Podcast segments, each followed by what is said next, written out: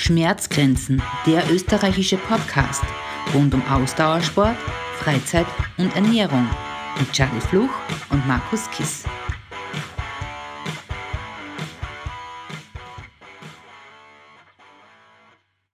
Hallo und herzlich willkommen zu einer neuen Folge von Schmerzgrenzen. Es begrüßen euch der Markus und der Charlie.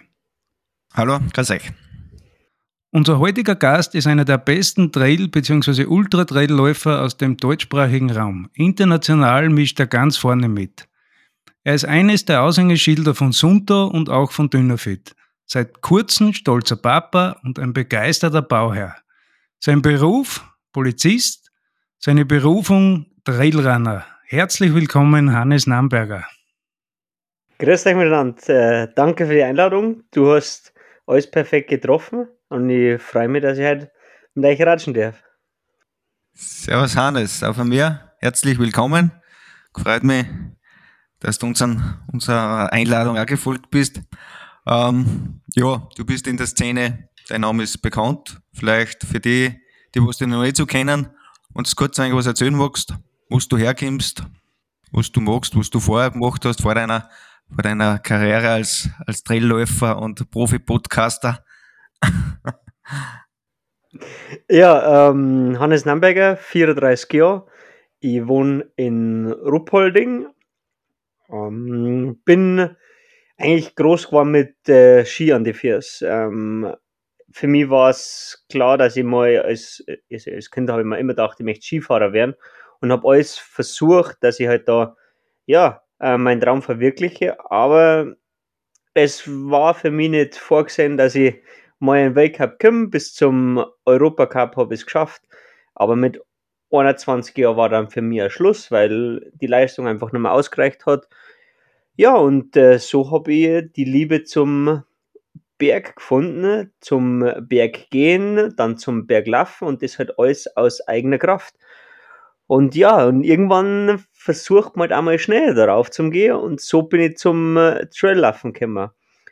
Und das hat mich einfach so fasziniert, dass ich mich dann mit, äh, ich war 26 Jahre alt, habe ich mich für einen, für einen, äh, ja, einen Lauf angemeldet, für einen Wettkampf und habe nach dem ersten Rennen gewusst, okay, da möchte ich Fuß fassen, da möchte ich Gas geben. Das hat mich total fasziniert und ja, bis heute hat mir die, dieses äh, Gefühl von, äh, ja, brutaler Befriedigung so nach dem Laufen nicht loslassen und äh, ja, ich kann es mir mittlerweile nicht mehr vorstellen, ohne, ohne das Laufen überhaupt nur ja, Sport zu machen. Also das hat mein Leben bestimmt und ähm, ist im Moment neben der Familie und neben vielen anderen das Wichtigste überhaupt. Da möchte ich gleich was fragen. Wie hast du angefangen hast zum Laufen, beziehungsweise die ersten Rennen, sagen wir mal, ist das gleich so richtig abgegangen? Also hast du gleich gemerkt, warst du gleich vorne dabei oder hat das ein bisschen braucht? Es ist ziemlich gut gegangen beim ersten Lauf. Es, meist war der Karwendelmarsch. Ähm, wo ist der? In Scharnitz, glaube ich. Ähm, Karwendelgebirge, 250 Kilometer. Völligste Überforderung und mein Körper war überhaupt nicht für das gemacht. Also ich war vom Gewicht nur gut drüber das waren mindestens 5, 6 Kilo mehr als ich jetzt habe. Meine Oberschenkel, mein ganzer Körper war noch nicht für das ausgelegt, aber ich habe gleich mal einen guten Erfolg für mich gelaufen. Ich war total angefixt. Ich habe da am fünften Platz gemacht und das hat mir gesagt, okay, ich habe ein bisschen Talent, ähm, ich mache nicht so viel falsch. Und das hat mir schon auch geholfen, dass ich dann da weitergemacht habe. Wenn ich da jetzt eine auf die Mützen gekriegt hätte, hätte ich wahrscheinlich nicht so viel Bock gehabt, da noch weiterzumachen, aber es hat die ersten Rennen einfach gut gegangen und ich habe ein bisschen Talent gehabt fürs Laufen. Kann man sagen, ja. Okay, also man hat am Anfang schon gesehen, da geht mehr, wenn man sich reinhängt. Ja, man, ich habe halt gemerkt beim Laufen, man kann viel über Fleiß, über Trainingsstunden, über einfach draußen sein und sich mit dem Thema selber beschäftigen. Ich habe keinen Trainer gehabt oder irgendjemand, der mir da hilft, sondern einfach rausgehen, eine Gaudi haben und versuchen immer besser zu werden und sich selber mit dem Thema Laufen zu beschäftigen. Und das habe ich vom Skifahren nicht kennt, weil er hat immer alles mit Mannschaft und Trainer und Pipapo gegeben. Und ja, durch Trainingsstunden bin ich einfach besser geworden. Okay. Ähm, wir wissen ja von unseren vorigen Podcasts und wir haben ja schon Läufer und Sportler da gehabt, wir wissen ja jetzt jeder schon mittlerweile, was ein Läufer tut, was ein Bergläufer tut, was ein Radlfahrer tut. Wir sind ja jetzt in der optimalen Zeit, wo es ein wenig ruhiger zugeht.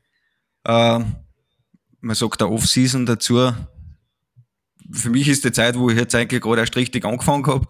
Ähm, aber lass uns, lass uns über das ein wenig reden. Wir schauen, also, das ist eher die ruhigere Zeit, du hast, wir haben es am Anfang erwähnt, du hast Nachwuchs gekriegt, äh, da kommt was Neues dazu, neue Herausforderung, neue Aufgabe, du tust gerade Haus umbauen, da kommt ein Haufen Arbeit dazu, also bei dir, für mich, fürs Verständnis, glaube ich, muss da sowieso, oder passt das sowieso dann gut ein, wenn du sportliche Seiten oder von, der, von, von Trainingsumfang ein wenig, wenig, ruhiger angehen kannst. Ähm, wie schaut das bei dir aus, wenn das jetzt das Jahr so vorüber ist, du hast deine Läufe absolviert, ähm, wie bereitest du dann auf die nächste Saison dich vor? Wie, wie schaut das ein, ein Winter aus bei dir? Ähm, ich habe Nachwuchs gekriegt im Oktober, habe dann einmal eine Zeit gehabt, wo ich auch wirklich gesagt habe, jetzt ist Off-Season, jetzt ähm, in der, kälteren Jahreszeit auch daheim bleiben, nicht wieder zum anderen Rennen fliegen, weil normal mache ich immer im November oder ja, doch November ähm, nochmal einen Wettkampf. Den habe ich heuer ausfallen lassen und somit bin ich ein bisschen früher in die wettkampffreie Zeit gekommen. Man fängt dann immer, sagen wir mal, Anfang Dezember wieder mit dem Programm für die kommende Saison an. Bedeutet viel Trainingsstunden im äh, tiefen Grundlagenbereich Bereich sammeln, aber auch viele Intervalle für die ähm, VO2 Max. Also ist jetzt nicht so, dass man ja die Viers hochlegt. Ähm, wenn man mal mit dem Ausdauersport angefixt hat, dann mag man sowieso eigentlich nie eine Ruhe geben. Ähm, man möchte sich immer bewegen, egal was. So eine Pause über, über eine Woche kenne ich nicht, mag ich nicht und ja, da wäre eigentlich nur nervig. Aber es ist so, dass ich im Dezember halt trotzdem viel trainiert habe, ähm, fleißig war, weil man legt jetzt halt einen Baustein einfach für die, für die Sommerzeit. Man muss sagen, ich mache zum Beispiel meinen ersten großen Wettkampf meistens im April oder spätestens dann im Mai. Und man muss jetzt trainieren. Es kann man, man kann nicht einfach dann, wenn es wärmer wird, wenn der Schnee weggeht, kann man nicht einfach sagen, okay, jetzt fährt man das Volumen hoch, sondern das Volumen muss eigentlich jetzt schon im Winter gemacht werden. Bedeutet auf Ski, auf dem Radl oder dann sogar laufen. Ja, man kann sagen, ein Sommersportler wird im Winter gemacht und der muss im Winter sehr fleißig sein. Okay.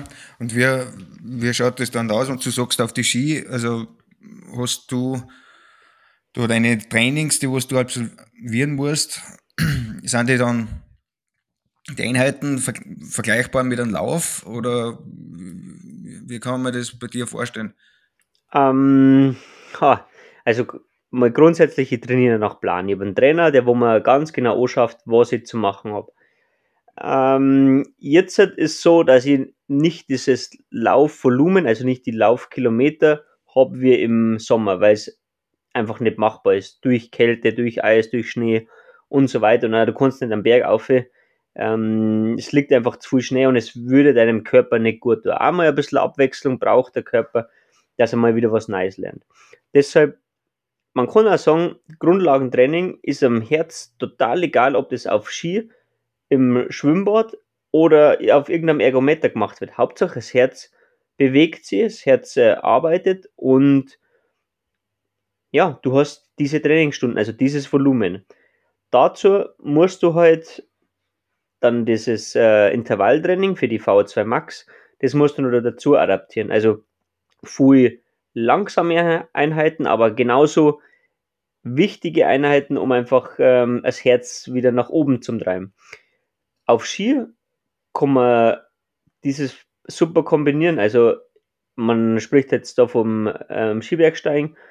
Du kannst ganz normal deine Skitour machen, du kannst aber am Berg auf sprinten und so halt dann deine Einheiten machen. Das gleiche geht im Keller auf dem Radl, auf der Rolle, wo ja mittlerweile ja, fast jeder macht, auf so einer ähm, Indoor-Rolle geht es super oder halt dann draußen ähm, ganz normal beim Laufen. Die drei Möglichkeiten habe ich und äh, mit denen komme ich sehr gut aus. Ich habe da einmal gehört, in einem Podcast, glaube ich, was du jetzt gerade von Volumen geredet hast, dort hast du gesagt, du trainierst noch Watt, wenn ich mich nicht täusche beim Laufen. Beim Laufen ähm, gibt es die Möglichkeit, an die Schuhbandel so einen kleinen Chip zum Pinnen. Ähm, ja. Der ca. 8 Gramm. Stört überhaupt nicht, sieht man nicht. Und man kann den einfach nur mal zusätzlich mitnehmen, um speziell jetzt bei so Intervalle deine Leistung, die du auf die Straße bringst, dafür ist gut, einen festen Untergrund zu haben. Also im Trail ist es ein bisschen schwer, wenn es ein bisschen durchrutscht oder wenn es immer wechselnd ist vom Gelände. Aber auf einer gleich, gleichmäßigen Steigung, wo der Untergrund recht fest ist, ist es super nach Watt zum Trainieren, um einfach nochmal einen zweiten oder dritten Wert zu haben, den man überprüfen kann. Man mhm. hat ganz klar ähm, die Pace, also die Geschwindigkeit, dann die Herzfrequenz und als drittes noch die Wattzahl. Man kennt es ja vom Radlfahren, eine Wattkurbel. Und sowas gibt es beim Laufen genauso. Ja, ich habe so ein Street Stride, Streetbot genau. habe ich da zum Beispiel. Und laufe auch ganz gern noch die Watt, aber bin da noch gerade dabei. Ähm, ich weiß nicht, ich tue mir irgendwie leichter. Ich, ich, ich mache auch die Programme so, dass ich dann nur auf der Uhr noch den Lauf, was ich anzeige. Ist für mich ein bisschen einfacher. Jetzt hast du aber gesagt, zu der Jahreszeit oder nach der Offseason äh, hast Volumen und Grundlagen. Mit den Ski geht es ja noch weit zum Beispiel nicht. Riechst du das dann alles nach Puls aus oder, oder mit Volumen machst du das nach Zeit? Volumen macht man schon viel nach Zeit. Ähm, man nimmt aber viele Werte gleichzeitig her. Dass man das Herz ist für mich fast das Allerwichtigste. Also Herzfrequenz ähm, entscheidet vieles. Man sieht ja schon am Herzschlag, bin ich halt gut drauf, bin ich schlecht drauf. Wie war der Ruhepuls in der Nacht? Wie äh, verhält sich der, der Puls bei meiner Hausrunde? Bin ich halt fünf Schläge drüber, bin ich fünf Schläge drunter? Und das ähm, in Kombination mit die Watt ist einfach ein guter Vergleichswert, den wo man dann täglich heranziehen kann. Also ich mache das nicht, das macht mein Trainer daheim. Die mhm. Zeit habe ich jetzt nicht, aber und auch die Lust nicht. Aber ich kann zumindest die Werte ganz gut deuten. Und die haben wir halt auch im Rennen sehr hilfreich. Und gibt es da auch Tage, was du jetzt sagst, zum Beispiel HRV-Wert, äh, glaube ich, äh, was in der Nacht gemessen wird, jetzt, jetzt ist der schlecht oder passt nicht ganz oder der Puls ist am, am Vormittag ein bisschen höher wie sonst, dass du sagst, jetzt mache ich ein Training gar nicht, weil mir kommt vor, der Körper ist noch nicht so weit oder ist das noch gefühlt bei dir, dass du sagst? Oder beinhart ja, durch? Nein, nein, das ist ein ganz wichtiges Thema. Ähm, HRV ist ja die Herzratenvariabilität, bedeutet so viel, so, wenn ich das richtig verstanden habe, die, die Zeit, die Millisekunden zwischen den einzelnen Herzschlag und die ähm, ein bisschen den Ausschlag, ob du fit bist, ob du nicht fit bist, ob du vielleicht einen Infekt hast oder ob du auch im Übertraining bist. Und wenn du den gut deuten kannst, ähm, ist es ein super Hilfsmittel, weil manchmal ist man einfach brutal miert vom Alltag, von ja, schlecht geschlafen, äh, viel trainiert, was auch immer. Und man fühlt sich ausgelaugt, aber dieser Wert, der HRV-Wert, sagt, na, alles okay, okay, dann sagt mir zwar mein Gefühl, heute bin ich nicht ganz so, so, ja, ich komme nicht ganz in die Gänge, aber ich kann trotzdem Gas geben. Und genauso andersrum, wenn der Wert sagt, ah, irgendwas stimmt nicht, pass auf, dann lieber vielleicht einen Gang zurückschalten und aufpassen und ähm, bisschen besser in den Körper nein zum Hören, weil es kann auch sein, dass du rausgehst, Intervalle machst und es geht nach hinten los. Und am Schluss bist du halt dann äh, ja, angeschlagen oder was auch immer. Und das, das muss man aber deuten lernen und man lernt bei sowas nie aus. Also mhm. das heißt aber auch nicht, dass man, wenn die Uhr ausschlagt und äh, man äh, die Uhr sagt, ja, heute lieber am Pausetag einlegen, dass man das immer machen sollte. Also, weil dann kommst du nicht weiter. Ja. Eine gesunde Mischung von allen quasi.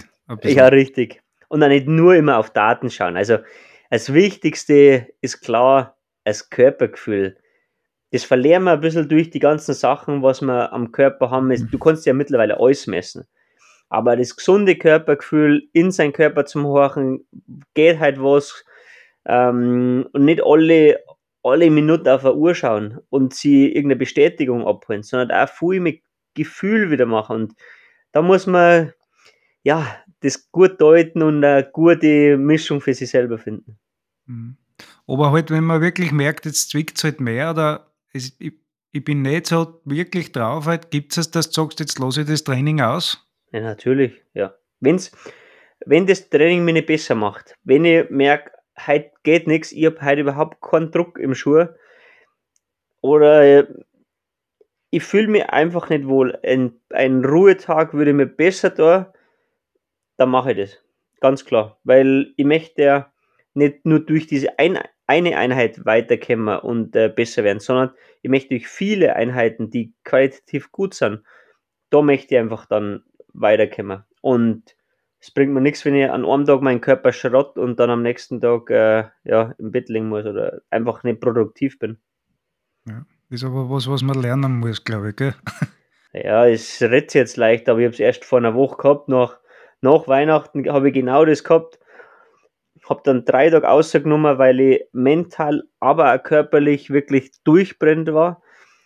Ich habe nicht so die, nicht so das Feier in mir gehabt, dass ich jetzt trainiere und äh, es ist nichts gegangen beim Laufen und auch vom, vom Kopf war ich nicht bereit. Dann habe ich gesagt, okay, drei Tage Ruhe und nach den drei Tagen war ich wieder da, wo ich sein sollte und das Training ist dadurch viel besser wieder weitergegangen. Interessant. Weißt du vorher oder weil vorher der HRV da ein Thema war, und du dann auch gesagt hast, man soll ein wenig aufs, auf sich hören und, und nicht immer auf die Daten. Aber das, da bin ich auch eher ein Fan davon, weil den HRV, den kenne ich auch erst seit zwei Monaten oder so, eigentlich durch Markus.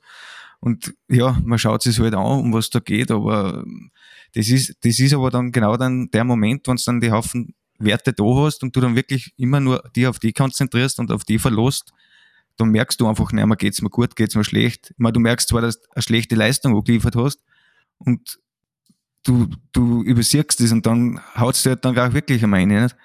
Ähm, was ich dir vorher eigentlich fragen wollte, ist das jetzt, ist der jetzt wirklich sehr aussagekräftig für dich? Ist das jetzt wirklich, was du sagst, auf den schaue ich und nach den richte ich mich oder ist es einfach nur ein, ein Messwert, den was das Herz ist schon sehr entscheidend. Ähm, man muss jetzt halt ein bisschen unterscheiden. Ich habe ja jemand, der, wo man das Ganze auswertet. Diese Wattzahlen, die Herzfrequenzmessungen in der Nacht, aber auch beim Training, die schaue ich mir mal kurz an, aber diese Daten nimmt halt mein Trainer und kann es dann wirklich ja, besser verwerten. Ja, ähm, Herzfrequenz ist dennoch mit das Entscheidende, weil sie nicht lügt. Und auch, jetzt gehen wir mal zu einem, zu einem Rennen. Was passiert, wenn man am Start ist? Dann ist man nervös, dann ist der Puls schon mal her. Das hast du beim Training nicht. Dann laufst du weg und jeder meint, okay, heute ist mein Tag und jeder läuft Vollgas weg. Egal wie lang die Distanz ist. Was macht dein Herz? es geht nach oben, du merkst es aber nicht, weil du euphorisiert bist. Du bist, ähm, du wirst angespornt, du äh, hast Adrenalin im Körper. Es geht los, aber der Herz macht halt Peng. Am Herz ist es egal, was gerade für äußere Einflüsse kommen. Und deshalb bin ich schon sehr bedacht und es ist der einzige Wert, was ich im Wettkampf wirklich unter Kontrolle habe, oder ist das Herz. Da schaue ich drauf da habe ich ein Limit, da darf ich nicht drüber gehen, weil sonst ähm, verbrauche ich zu viel Energie. Ich, äh, ja, ich komme auf die, auf die Ultras so, so eigentlich mein, mein Rennen versauen und deshalb schaue ich bei Rennen nur aufs Herz. Also im Rennen spielen auch die Watt keine große Rolle für dich, sondern Herz. Da tue ich den Chip runter, da interessiert mich das überhaupt nicht, weil da wird erstens mal ein Renner gelaufen, Punkt 1, dass ich, dass dann äh, irgendwelche Werte interessieren mich nicht, die haben vielleicht für danach ganz interessant, aber brauche ich nicht. Da geht es eigentlich nur um das, dass ich nicht überziehe, dass ich nicht zu viel Energie, vor allem am Anfang, einfach vermüll, sondern mir ein bisschen einbremse. Das heißt, das kann man dann vorstellen, du hast, du hast da einen, einen, einen Herzfrequenzwert eingeprägt oder du weißt immer einen Wert, wo du dann schaust, dass du über den nicht drüber gehst. Das ganze Rennen. Genau. Piepst du dann der Uhr ja. die ganze Zeit oder wie ist das dann? Nein, da piepst du überhaupt nichts. Das kann man alles ausstellen. Nein, man muss es so vorstellen, wenn man jetzt einen UTMB läuft, das sind 170 Kilometer, da geht man ein bisschen runter vom, vom, vom Maximalwert. Ähm, es ist aber auch so, dass die ersten 10 Stunden, 12 Stunden der Herz gut schlagen kann. Und dann nach 12, 14 Stunden wird der Herz, Herz sehr miert und sehr faul und schlagt überhaupt nicht mehr so. Und das ist so, das muss man gut deuten können, das muss man aber auch über die Jahre lernen. Wenn man jetzt aber zwei Stunden Rennen nimmt, da kannst du ja eigentlich fast Vollgas geben. Fast. Ähm, so ist jetzt halt nicht bis zum Maximalpuls das ausreizen, aber du kannst da einen ganz anderen Maximalwert ähm, ja, von Anfang an angehen. Das muss man über die Jahre lernen, das muss man herausfinden. Meistens tut es am Anfang brutal weh, weil man ja immer meint, man kann am Anfang gleich Vollgas mitgehen und da, und da Gas geben. Aber über die Jahre wird man ein bisschen schlauer und ja, man sagt ja, Lernen durch Schmerz. Gell? Wie kann ich das dann deuten an einen Start, wenn da jetzt die ersten 20 voll weggeprissen, die noch 10 Kilometer, weiß nicht, fallen einmal 15 weg, weil sie ausbrennen sind und dann bleiben 5 über, die was das durchziehen, sind die dann einfach so fit und haben machen eigentlich alles richtig dann, oder? Die sind dann halt eigentlich von Haus ja. aus einfach stärker und darum ziehen sie es auch durch und die haben, werden das wahrscheinlich im, im, im Blick haben. Weil ich denke mir das auch immer wieder auf einen Start, da, da geht's dahin, denkst du, oder was dann die Leute da, die, die, die, wenn ich da jetzt das Tempo mitziehe, stirbe und dann irgendwann überholst du alle und denkst du, wieso überhole ich die jetzt auf einmal nicht? Und, und so geht das dann dahin und das, du fängst ja dann einmal, du stößt dir dann selber mal ein paar Fragen, was, was machen die falsch, was machst du falsch, machst du es richtig?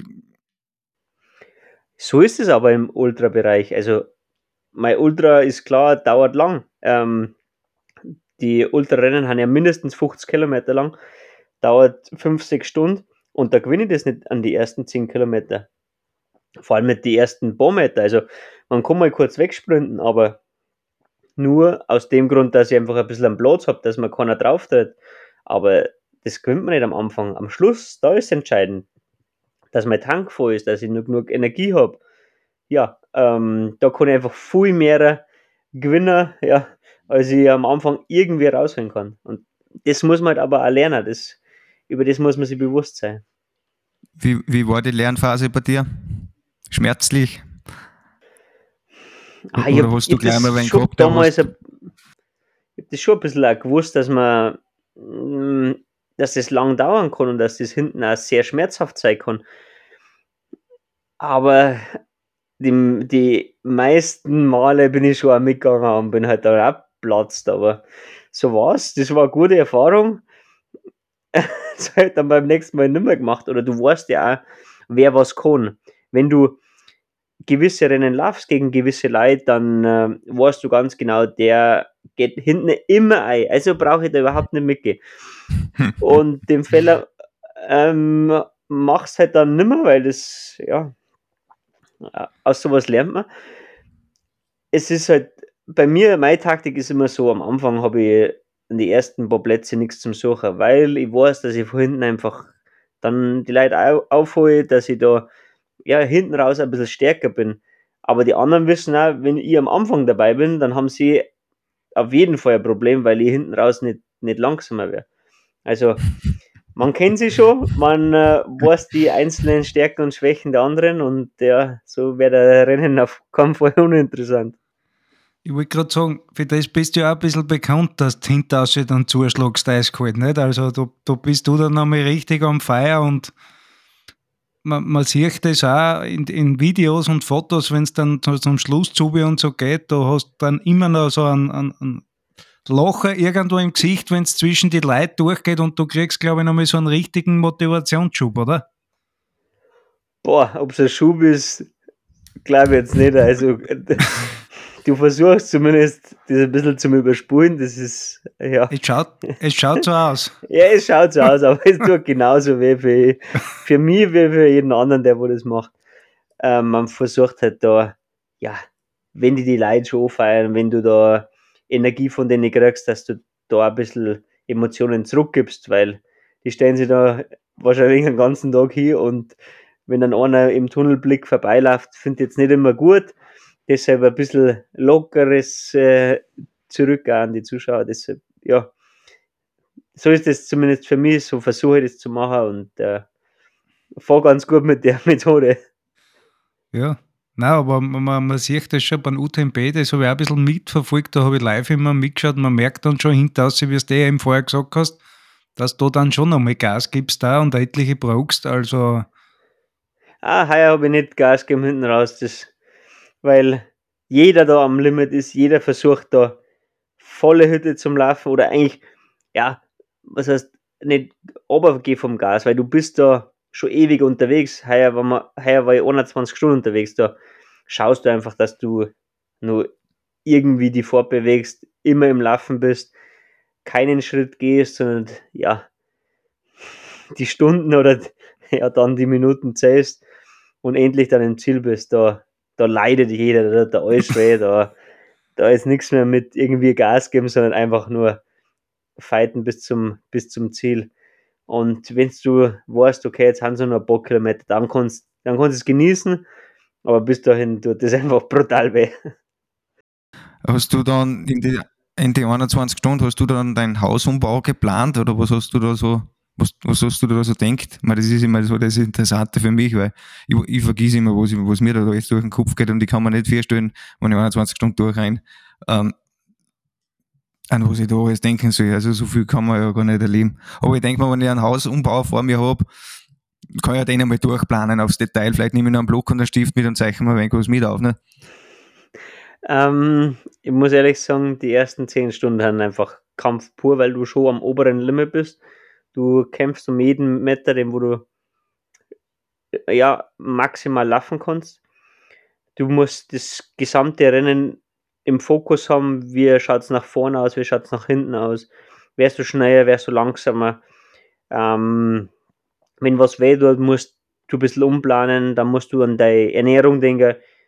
Du musst da voll fokussiert bleiben. Du schaust ja kein einziges Mal irgendwie in die Natur oder in deiner Umgebung, da hast du keine Zeit. Du musst mit deiner Stirnlampe, wenn du, wenn du jetzt in der Nacht laufst, musst du mit dem Akku rechnen, ähm, dann, dass du warm bleibst, dass, ja, dass du dein ganzes Rennen wirklich durchplanst und auch wieder nach vorn planst. Okay, jetzt tut was weh. Wie weit ist es zum nächsten äh, Gipfel, dass es endlich mal wieder runtergeht, dass du ein bisschen entlasten kannst, dass du mal wieder einen anderen Schritt drauf hast. Also, du bist da nie unkonzentriert, sondern immer voll im Fokus. Du musst ja wirklich, es wird ein hohes Tempo gelaufen und du musst gut schauen, wo du hinsteigst.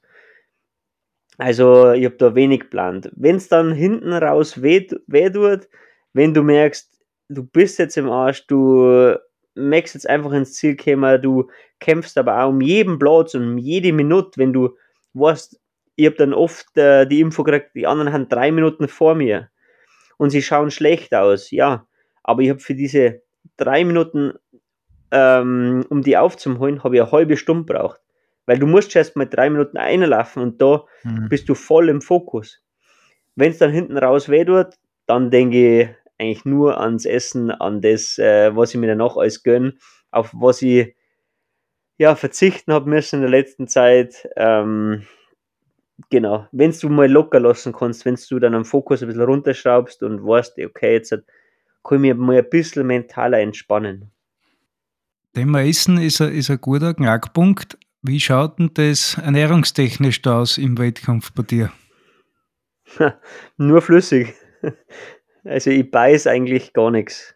Ich habe keine feste Nahrung außer ja, Reis, wenn man das als feste Nahrung bezeichnen kann. Ähm, das meiste wird durchs Getränk, also die meisten Kohlenhydrate ähm, durchs Getränk und durch die Gels zu sich genommen. Einen halben Riegel habe ich mal gegessen und sonst eigentlich nur zum Durchspülen und zum ähm, Magen wieder neutral machen, eine heiße Brühe mit äh, Pasta oder mit, mit Reis drinnen. Aber es ist auch nur so ein kurzer Schluck, weil die Zeiten, wo du mal stehst und ähm, deine Nahrung, also ich nehme nur meine Nahrung immer auf, also ich nehme nichts Offizielles außer Wasser. Ich nehme nehm sonst nichts vom Veranstalter. Ähm, ja, die Zeit ist sehr kurz und da muss ich mich extrem beeilen. Da kann ich mich nicht ein Messer Gabel auspacken und äh, da gemütlich Brotzeit machen. Die, die Standzeiten haben manchmal unter zwei Minuten. Puh. Kalorientechnisch, was, was kannst du in der Stunde flüssig zu dir nehmen oder was nimmst du in, in Kalorienzahlen zu dir? Ungefähr? Wir rechnen ja nur, ich rechne jetzt keine Kalorien an sich, ich rechne ähm, Gramm Kohlenhydrate pro Stunde. Okay. Und, und da hast du ja, zwischen 80 und 120.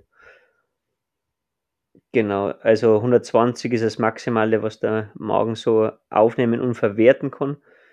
Und das 80 ist dann vor allem hinten raus, ja, das, was du nur reinbringen sollst, obwohl der Körper eigentlich sagt, nein, ich mag nichts mehr von dem süßen Zeug. Du kannst ja, glaube ich, nur eine gewisse Menge speichern, auch, nicht? Ja, eher verwerten halt. Um, Oder umsetzen. Ja. Genau. Das kannst du aber irgendwie, glaube ich, sogar ausmessen, oder? Hast du da messen, irgendwas gemacht in die Richtung? Messen kann man bestimmt alles. Nein, ich nichts. Du kannst viel messen, aber ähm, wir merkst das jetzt halt bei so einem langen Lauf testen. Es ist sehr entscheidend, nicht was du die ersten fünf Stunden in deinen Körper bringst, sondern was du nach Stunde 10, 15 oder so noch neischirmen kannst. Das ist das Wichtige. Ja, weil ähm, wenn du am Ende des Rennens oder das letzte Drittel des Rennens nichts mehr reinbringst, dann wirst du es auch nicht zum Ziel schaffen. Dann äh, hast du keinen so großen Speicher, der wo du das irgendwie überleben lässt. Mhm. Und dann kriegen die Leute halt Magenprobleme, Krämpfe, ja, Schwindel, und dann mit der Hitze, weil der Körper nicht mehr kühlen kann und so weiter. Da gibt es dann alle möglichen Szenarien. Ja, nicht so witzig. Das ist nicht so schön. Ja, mit dem Magen kämpfen da ja etliche, wenn du das ein bisschen mitverfolgst. ja, kann man aber alles trainieren. Okay. wie, schaut deine Ernährung im, im Training aus? Ich schätze mal annähernd gleich, oder? Weil du musst ja das auch, auch die Ernährung irgendwo mittrainieren. Absolut gleich. Also, ich habe mir jetzt nicht äh, beim, bei einem kurzen Lauf 5 Kilos rein, aber ähm, das muss nicht sein, aber bei den längeren Einheiten sollte man auch mal den Magen trainieren. Wenn man die Produkte, die man im Rennen verwendet, im Training niemals getestet hat, dann kann das auch nicht funktionieren. Geht nicht.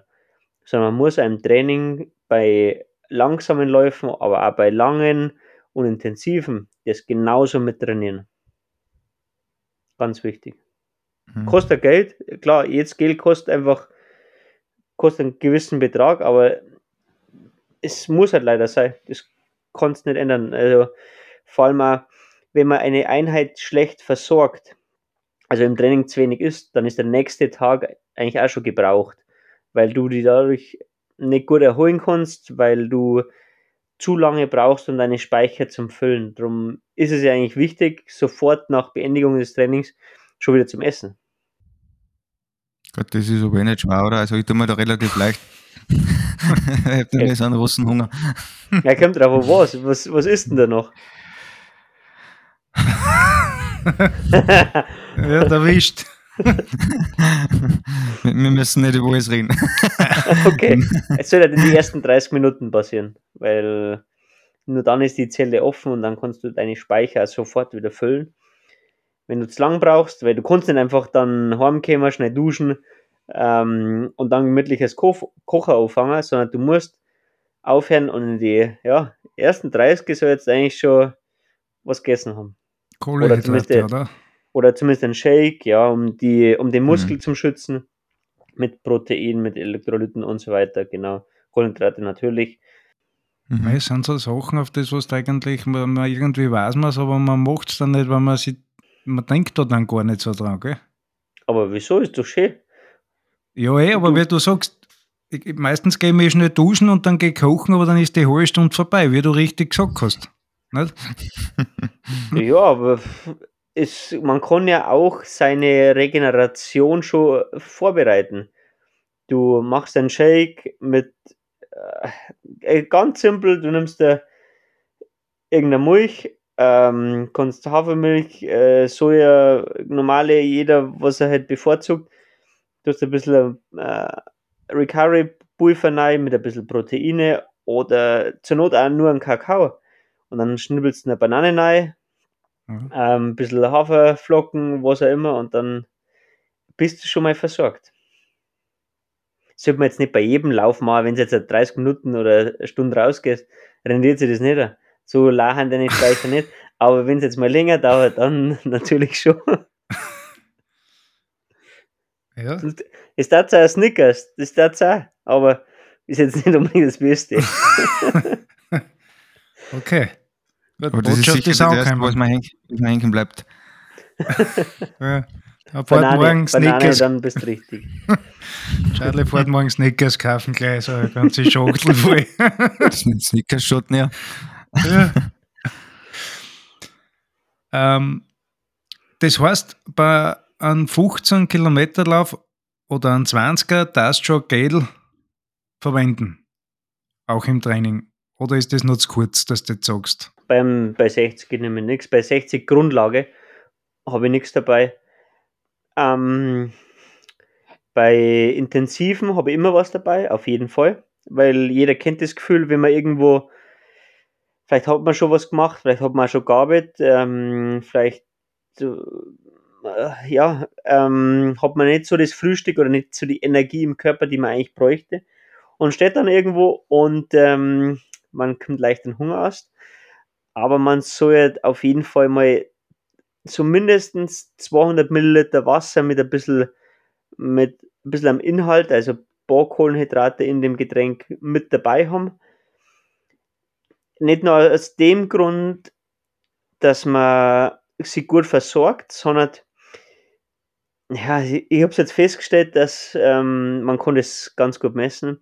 Wenn du zu lange trocken läufst, also zu lange ohne Flüssigkeit, geht deine Körperkerntemperatur immens nach oben und dadurch verbrauchst du auch wieder mehr Energie. Und äh, die Körperkerntemperatur sollte eigentlich immer im gleichen Bereich bleiben und nicht sehr stark nach oben gehen. Deshalb versuche ich schon auch meinen Körper dann durch Flüssigkeit zum Kühlen. Ja, das habe ich zum Beispiel überhaupt noch nie gehört. Ist auch nur eine Eigenstudie. Aber Echt? es, äh, ja, man, Okay. kommt, man kann sowas messen, das ist kein Problem. Man muss halt mit den Daten umgehen und natürlich Daten einfach schlauer, schlauer werden und ähm, die irgendwie deuten. Haben verschiedene Sachen, also ich hab's, ich, das kommt aus dem Radsport. Ähm, Im Radsport werden brutale Intensitäten gefahren und jeder kennt es, wenn irgendwo am Schlussanstieg einfach einer stehen bleibt. Und es kann entweder durch Unterversorgung sein, durch äh, irgendeinen Mangel, was er einfach während der Vorbelastung zu wenig gehabt hat. Aber es kann auch sein, dass einfach zu heiß wird. Und jeder auch das Gefühl an heißen Tagen, wenn du, wenn dir die, die Temperatur im Körper steht. Und das ist einfach dann ein limitier limitierender Faktor.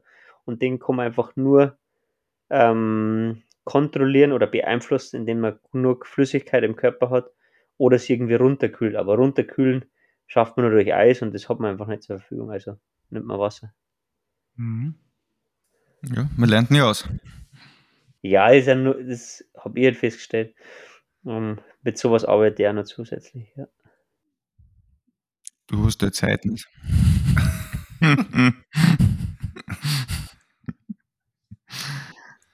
Ganz schön frech.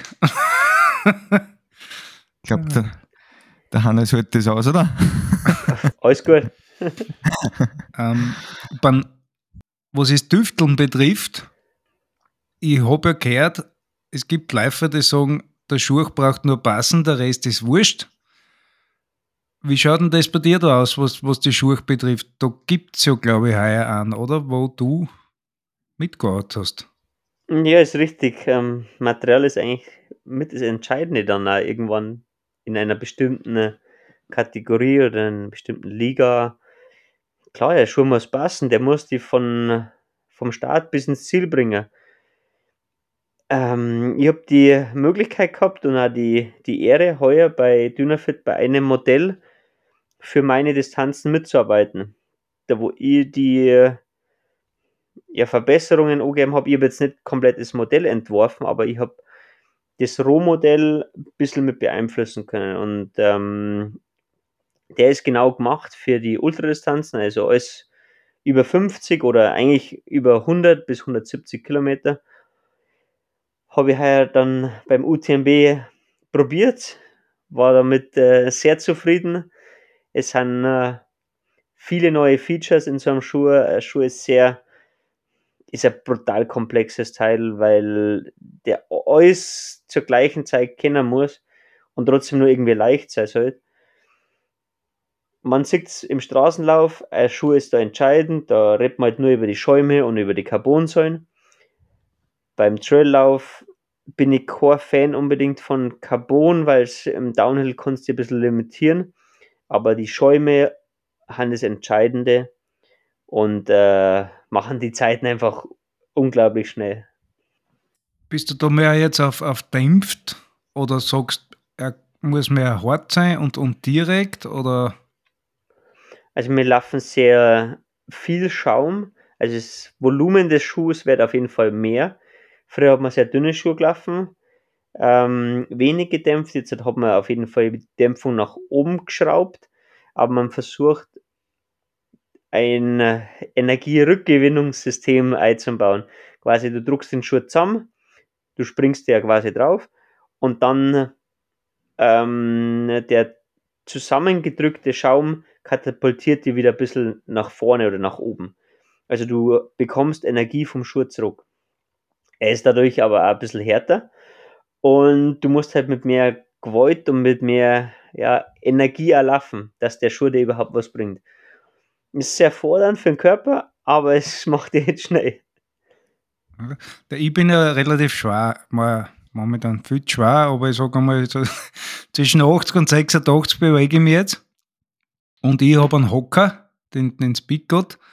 Und beim ersten Mal anziehen, beim ersten habe ich, glaube ich, voll um. Weil der halt echt relativ dämpft ist. In Nachfolger haben sie jetzt ein bisschen härter gemacht, aber noch immer dämpft. Und ich habe aber mit, mit Direkte probiert, also mit Wenkdämpfung. Und für mich ist das zum Beispiel eine Katastrophe. Ich, meine, ich laufe jetzt wahrscheinlich auch relativ falsch, obwohl bei der Laufanalyse hätten sie gesagt, ich habe einen schonenden Lauf. Aber trotzdem, wenn ich zu wenig Dämpfen habe, ist das für mich eine Katastrophe. Da fängt man alles zum Weiter an und, und der ist halt schön gefedert, aber hat oft das Problem, er ist halt relativ breit durch die Säulen. Und das kann da aber auch zum Verhängnis werden, wenn es was schmal ist oder oft im Winter, wenn wir jetzt gelaufen sind, wenn was voraustreten ist, da bleibst eh Zeit nämlich einmal wo hängen mit so äh, einem Klotz am Fuß nachher, nicht? er ist halt so ein, so ein Grad, so ein schwerer Grad, wo man irgendwie treffen muss.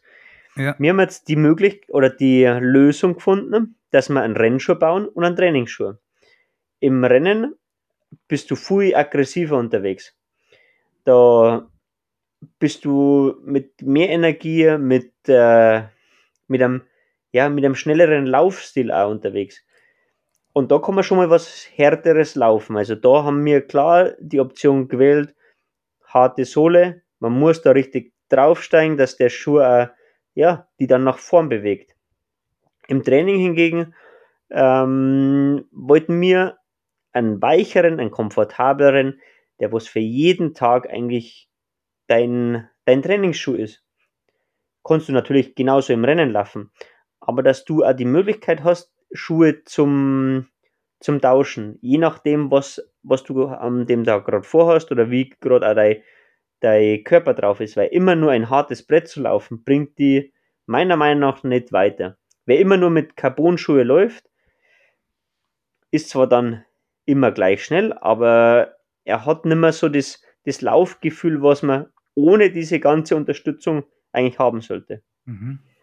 Und so hast du auch wieder für jeden Kunden eine Wahl, die er, die er für sich treffen kann. Der, der wo ein bisschen langsam unterwegs ist, der wo sagt, na, ich bin auf Komfort aus, dann nimmt er den weicheren. Und wenn einer sagt, na, er ist immer sportlich, möchte immer einen Sportwagen fahren, dann geht er auf die harte Variante.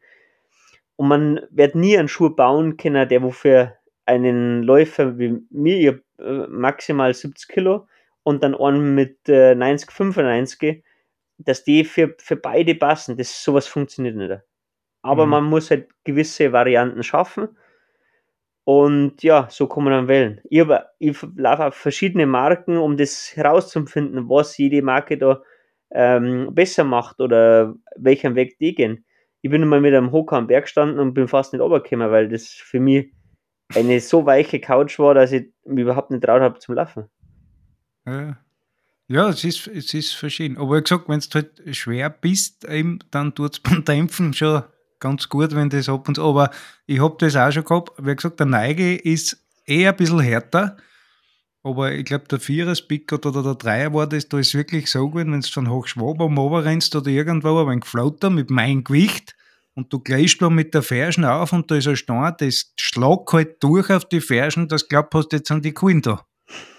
Da- So ist da da war ist mit der Fersen aufgegeben, weil wir ablaufen. Nein, aber der da, Fuß. Vielleicht liegt es ja nicht an deinem Übergewicht, sondern an Nein, deiner da, Technik. da, da sind auch so Stufen drin, wo du relativ, also schon fast oben kraxelst schnell und, und da kommst du jetzt mit der Fersen auf, ob du willst oder nicht, und da Okay. schlagst du aber dann, da schlagst du aber dann schon durch. Und mit Markus, viel du Gewicht da halt nicht mehr leichter. raus. Du kannst jetzt sagen, was du willst. Nein, nein. Themenwechsel. Nein, es aber- ist tatsächlich so. Also, ist tatsächlich so, das merkst du schon. Du hast jetzt quasi deinen eigenen Schuh. Ist der äh, dann für jedermann er- zum Erwerben? Oder Natürlich, die waren, die, waren blöd, wenn sie einen Schuh für mich bauen, äh, den wo keiner kaufen kann. Also, ja, nein, nein, der kommt jetzt dann im März, April, kann den jeder ganz normal Ja. im Geschäft da- kaufen, ja. Der Charlie tat das gleich mit Snickers kaufen verbinden, aber wenn er die Snickers will, dann schaut er, ob er einen Ja. Schuh schon wo kriegt. Das geht auf einmal dann. Snickers ist Ja, eine Notlösung, keine Alltagslösung. Dann merkst du, wenn ich schon auf Shopping-Tour bin, dann nehme ich den Schuh auch gleich mit. Okay. Jo. Jetzt habe ich den Phone verloren wegen deiner Schuhe. Ja, Ausrüstung. Es gibt ja auch Videos, wo du auch zeigst, wie man mit Stecken läuft. Habe ich mir schon mal angeschaut von dir. Vielleicht magst du uns zu dem Thema was. Zum Stecker laufen, Also wie man- pass auf. Ja. Wie man richtig Ähm, mit Stecken läuft, schätze ich. Ne? wie man richtig mit Stecken läuft. Es ist, das ist das gleiche wie mit- Ernährung. Das sollte man auch ganz oft trainieren. Das muss man wirklich ja, üben. Das muss man als Einheit sehen. Ähm, mein Vorteil ist, dass ich aus dem Ski Alpinen komme und dadurch immer mit Stecker schon unterwegs war. Jemand, der wo vom Laufen selber kommt, ist als erstes Mal mit Stöcke lauf, laufen ein ähm, ja, eher Hindernis oder vielleicht ja ein bisschen eine Überwindung, weil es die meisten das Gefühl haben, es macht auch nicht schneller, sondern man hat eher dann ja ein Hindernis in die Hand und das bremst ein bisschen. Aber vor allem auf die Ultradistanzen konnte es dir viel, ja, viel Arbeit abnehmen und vor allem die Beine entlasten. Wenn man so überlegt, mit einem Stockeinsatz kann man mindestens so 15 Kilo in den Boden bringen und dieses Gewicht nimmt man eigentlich von den Beinen weg, also man entlastet die Beine. Es ist aber wirklich so, dass man das viel trainieren muss, weil manche haben es nur dabei, dass sie halt ja, einen schönen Rhythmus bergauf gehen oder laufen, aber es kann man wirklich hernehmen, um einen schneller zu machen. Ich würde jetzt keinen Ultra mehr laufen, wo ich die Stecker nicht dabei habe, weil es mir einfach einen brutalen Vorteil geben. Aber heißt das, du hast den nicht immer raus? Ich nehme jetzt auch ein steile Anstieg oder bei steile Anstieg, die eine gewisse Länge haben, dann nehme ich es auf jeden Fall raus. Es ist auch so, dass die extrem schnell aus, ich am, am Rucksack hinten so, so einen Schlauch, man nennt es Köcher, da haben die drinnen, die haben Stöcke haben ja faltbar in drei Teile und die kann man ganz schnell raus da, ähm, fixieren und dann genauso wieder zusammenfalten und hinten reinstecken. Das dauert maximal 15 Sekunden. Also ich zieh's raus, zack, zack, und äh, dann habe ich meinen Allradantrieb und es geht am Berg auf. Berg runter tue ich es natürlich immer weg, weil ich schneller laufe, als ich einen Stockeinsatz mache. Da hindern es mir eigentlich nur. Ich habe aber auch mit dem Laufen angefangen und habe die Stecker beim Bergablaufen einmal so ein bisschen mitgenommen, um die Beine zu entlasten. Aber mittlerweile bin ich einfach viel schneller ohne und äh, ich tue es weg. Mhm. Aber es ist auch Trainingssache und eine Gewohnheitssache und äh, ja, wie es halt jeder am liebsten für sich äh, empfindet und wie es, halt, wie es halt in dem Moment dann auch braucht. Ja, außer kriege ich sie einmal von Köcher, aber ich kriege es nicht mehr. Training. Trockentraining davon. Jetzt halte ich es meistens dann beim Bergadlaufen zusammengeklappt oder aus der Lange. Ja, ist eine Übung. Ja. Aber, aber sonst ist das eh klasse. Ich nehme es auch ganz gern bergauf. Muss blind gehen, zack, zack, dann haben die heraus und dann geht's los. Die haben kein Gewicht mehr. Also so ein Paar hat, äh, was hat das? 260 Gramm hat ein Ball. Also ist was kann man da jetzt falsch machen? Beim, also, Indem dass das man einen Stockeinsatz zum Beispiel zu weit vorm Körper macht. Zu weit vor den, den äh, Schuhspitzen. Du quasi, du äh, steckst den Stecker rein und er bremst das erste Mal. Ja, Sondern und dann ziehst du den ganzen Körper mit auf, wahrscheinlich, nicht? Ja, und dann dauert es halt erstens mal, bis du mit dem Schwerpunkt über der Stockspitze bist, weil nur wenn du einen Druck nach unten oder quasi nach vorne. Also der, der Griff ist vor der Stockspitze, nur dann bringt er da was. Ein mhm. Langläufer hat ja eigentlich auch am meisten Druck, wenn der Stock unter dem, unter dem Körper ist oder in der Nähe des, des Schuhs, vor allem bei der klassischen Technik. Wenn er einfach hinterm Körper ist, dann kannst du wirklich ähm, einen Druck drauf geben. Wenn er vorm Körper ist, bringt er überhaupt nichts nach vorne einen Druck auszugeben, obwohl du dich nach vorn bewegst, ist ja Abbremsbewegung. Mhm. Macht. Sinn.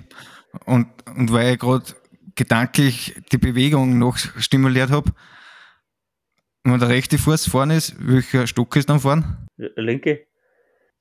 Okay. Also du hast immer gegengleich, ja. Genau. Wird schon so stimmen. Nein, ja. ich habe gerade echt überlegen müssen. Aber du kannst ja einen Schritt machen, einen Schritt, einen Stockeinsatz. Kann man auch trainieren. Du kannst aber auch einen Schritt machen, äh, zwei Schritte und einen Stockeinsatz. Oder, oder einen Doppelstockeinsatz. Wenn es ganz miert bist, dann hast du die Stecker wirklich beide gleich drin und versuchst halt die langsam über die Stecker zum Lehnen sogar. Du lehnst sie richtig drauf und dann machst du mehrere Schritte. Also das, du hast alle Variationen, aber es hängt ja immer von der Distanz und von der, vom Kräfteverhältnissen ab. Hinten raus ist mehrere Buckeln auf die Stecker. Am Anfang ist es nur ein sauberes Laufen mit den Stecker. ja. genau. Da gibt es ein Video, habe ich mir schon mal angeschaut. Charlie, schicke dir den Link. ja, passt. Ich habe meinen Stecken erst gebrochen, also ich muss mir erst wieder neu kaufen. Das ist dann doch Teil bei den leichten Stecken. Das Material Dann bist ist halt nicht sauber so. gelaufen. Dann bist du nicht sauber gelaufen. Ich hab's mir, normal normal bricht es nicht. Ich hab's mir Skitang mit und, und hab's zwischen die Füße gekriegt und. Ja, ja, hilft nicht. ein bisschen was okay. muss ja aufgehen. Nein. Ausrüstung, äh, was hast du noch so mit bei so lange Live oder, oder was ist noch was ist noch ein Tool, was du sagst, das ist extrem wichtig für die, wo, auf das, was wir vielleicht nicht so denken? Ähm, reden wir vom Rennen oder vom Training? Beides. Beides. Beim Rennen nehme ich nur das mit, was ich wirklich mitnehmen muss, also was auf der Pflichtausrüstungsliste steht. Das muss man mitnehmen, sonst kriegt man ein Problem bei der Kontrolle sollte man auch mitnehmen, weil wenn du mal einen schwarzen Tag hast und dir geht es nicht gut, ah, dann konnte das auch wirklich das Leben retten. Hat schon gewisse Vorfälle gegeben, dass Leute über dem Limit waren und dann ist äh, die Batterie leer, er kommt nicht mehr weiter, du bist aber gerade am höchsten Punkt des Rennens, Hilfe von außen ist gerade nicht möglich und dann brauchst du diese Ausrüstung, also wie Wärmeklamotten, Kopfbedeckung, Rettungsdecke, Erste-Hilfe-Set und und und. Das sollte man schon mitnehmen beim Training. Je nachdem, was ich vorhab, wenn ich meine Hausrunden laufe, wenn ich äh, Intervalltraining habe, habe ich eigentlich fast gar nichts dabei. Dann mag ich es eigentlich am liebsten, auch ohne Handy zum Laufen, ohne irgendwie einen Störfaktor, den, was ich nicht unbedingt brauche. Wenn ich länger unterwegs bin in die Berg, dann habe ich das dabei, was ja, was man im, in einem gewissen Notfall einfach äh, helfen kann. Also zumindest mal Ringjacken, ähm, Rettungsdecken und halt das Handy. Ist auch gut, wenn du wenn's da mal ein Pudel machen musst, dann hast du was dabei. Aber eigentlich so wenig wie möglich, ja. Es ist aber so, dass die Erfahrung auf gewissen Runden dir irgendwann erzeugt, was braucht man. Ähm, äh, kann irgendwo Wasser nachfüllen, ist irgendwo ein Brunnen, komme ich zu einer Alm hin, wo ich mir was kaufen kann. Ähm, aber auch mit, mit der Verpflegung, dass ich, wenn ich für drei Stunden rausgehe, brauche ich für drei Stunden die gewissen Kalorien, äh, Kohlenhydrate, was auch immer. Und so plane ich einfach meinen mein Rucksack, meine Tour. Manchmal finde ich es aber auch ganz schön, einfach nichts dabei zu haben. Wirklich ganz natürlich unterwegs zu sein. Ich sage daheim, wo ich hinlaufe, Mhm. Dann äh, schiebe ich mir drei, vier Gels in den Hosensack und es geht los. Am Brunnen weiß ich, wo ich finde, ich weiß, äh, wenn es nicht so gut geht, dat, äh, dass ich noch zu der Alm hin kann, dann schiebst du noch einen, einen 10-Euro-Schein ein und dann geht's los. Mhm. Das hört sich feiner. Das ist überhaupt im Sommer klasse, wenn es dann kurzärmlich einer oder mit dem Trägerleiber läuft oder am Abend laufen kannst, du tust ich gerne nach dem Arbeiten zum Zimmer, so im Wald rein ein bisschen, wenn die Sonne dann anfängt tief zum Stein, das ist immer das Herrlichste dann. Du brauchst Kajaken, nichts mit. Richtig, das äh, sind halt dann die, die goldenen Tage, wo es halt richtig fein ist, wo du weißt, heute kommt kein Wetter mehr, dann brauche ich nichts mitnehmen. Dann ist es auch schön, mal nichts dabei zu haben und auch nicht gestört zu werden durch ein Handy oder sonst was, sondern wirklich auch nicht auf die Uhr zum Schauen, sondern nach Gefühl zum Laufen auch so wie die Freude am, am Laufen zum haben. Und nicht durch die äußeren Einflüsse gestört werden oder sonstiges. Und äh, das genieße ich schon auch sehr. Im Winter sollte man halt immer die, die Stirnlampen dabei haben, weil ähm, um halb fünf, wenn es dunkel wird, ja, dann die meisten von der Arbeit da haben oder halt, äh, man vergisst es ab und zu, passiert mir auch brutal oft und dann stehst du irgendwo und die Sonne ist weg. So gewisse Sachen hat man dann immer dabei, ja. Ähm, die Freude am Laufen ist jetzt neben dem Wettkampf, glaube ich, schon ein sehr wichtiger Punkt für dich, oder? Dass du sagst, die, die Freude muss schon da sein und das habe ich noch immer gern, äh, das Gefühl und nicht nur Wettkampf. Ich glaube, das ist bei dir schon eine wichtige Rolle und ein großer Punkt, oder? Die meiste Zeit würde ich sagen, ja. Es gibt einen Tag, wo es mir überhaupt nicht freut, wo es aber auch erledigt werden muss, weil es Teil deines Jobs ist, weil du dir gewisse Ziele steckst, weil du einen Plan zum Erfüllen hast. Wenn der Tag schon lang war und du musst abends noch raus und es, das Wetter schaut jetzt aber nicht an, dann war es gelungen, wenn ich sagen darf, ich habe immer Bock. Aber die meiste Zeit habe ich wirklich Lust drauf. Nicht jetzt halt immer auf, aufs Laufen, sondern an der Bewegung. Kann Radlfahren sein, mhm. Skitour, was auch immer. Und jeder kennt ja das Gefühl, der wo Ausdauersport macht, man geht weg von daheim. Ähm, er hat nicht unbedingt die Motivation jetzt ja, zu 100 Prozent, aber man kommt heim und dann ist immer besser drauf. Egal, was du davor gemacht hast, ob du gearbeitet hast oder ob du sonstiges erledigt hast. Du gehst raus und du bist voll zufrieden, wenn du heimkommst. Das Essen schmeckt besser, dir geht's besser. Und äh, der Tag hat einfach ein gutes Ende oder ähm, hört gut auf und man schläft extrem gut. Das mag ich. Beim Radlfahren noch ganz kurz, das habe ich vorher vergessen zum Fragen. Ähm, wie, gliedert sie, wie gliedert sie das bei dir auf in die Teile? Wie viel du hast Radl fahren und, und wie viel laufst? Ich mache ähm, ein Drittel meines gesamten Trainings auf dem Radl. Okay, aber auf Strava sehe ich, da tust du aber auch Bergintervalle und alles richtig fahren, gell? Mit dem Radl, ja, genau. Ja, also nicht nur Grundlage, sondern schon wirklich. Äh Genauso harte Einheiten auch wie ähm, beim Laufen. Ich bin jetzt halt nicht auf dem Level, also beim Laufen sage ich mal, haben meine Werte gut, was so weltweit ähm, das Limit ist. Beim Radlfahren kann ich jetzt nicht mit den Profis mithalten, das hätte ich nicht drauf, aber ähm, ich fahre ganz gute Werte und es simuliert auch das Bergaufgehen. Ich habe zum Beispiel mal für ein Rennen auf Madeira, ähm, ist eine Insel mit sehr vielen Stufen. Da geht es eigentlich nur Treppe rauf, Treppe runter. Wunderschöner Lauf, aber hat 128 Kilometer und ist eigentlich nur stufig. Und das kann man auf dem Radl gut simulieren, indem dass man quasi Low Kadenz, wenig Umdrehungen fährt. Und so kann man sich gut vorbereiten auf ja, so eine Herausforderungen, weil bergauf gehen ist nichts anderes als langsam retten. Okay. Wenn du jetzt für einen Straßenlauf trainieren das glaube ich, müsstest du mit hoher Kadenz fahren, oder? Da ist dann wieder umgekehrt. Ja, Straßenlauf kann man ja immer machen. Aber jemand, der wo jetzt in, im Flachland wohnt, sich aber auf ein ja, Ultra vorbereiten möchte, oder auch für mich jetzt Berglaufen ist jetzt eher schlecht mit vielen Höhenmetern. Ich möchte aber im Winter schon einen Wettkampf machen, dann muss ich früh auf dem Rad machen. Dass ich das ein bisschen mhm. simuliere.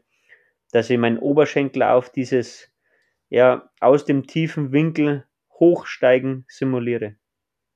Dass du Straßen auch rennen so jetzt Wettkampf überhaupt nichts, oder? Oder doch?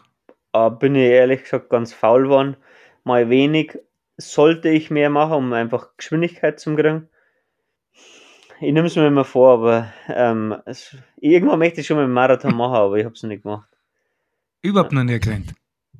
In der Staffel mal bei einem Triathlon, aber es zählt, zählt mir nicht. Nein.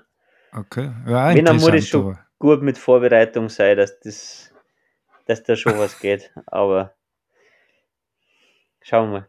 Ich habe es auf dem Plan für den Februar so einen Halbmarathon zum Laufen.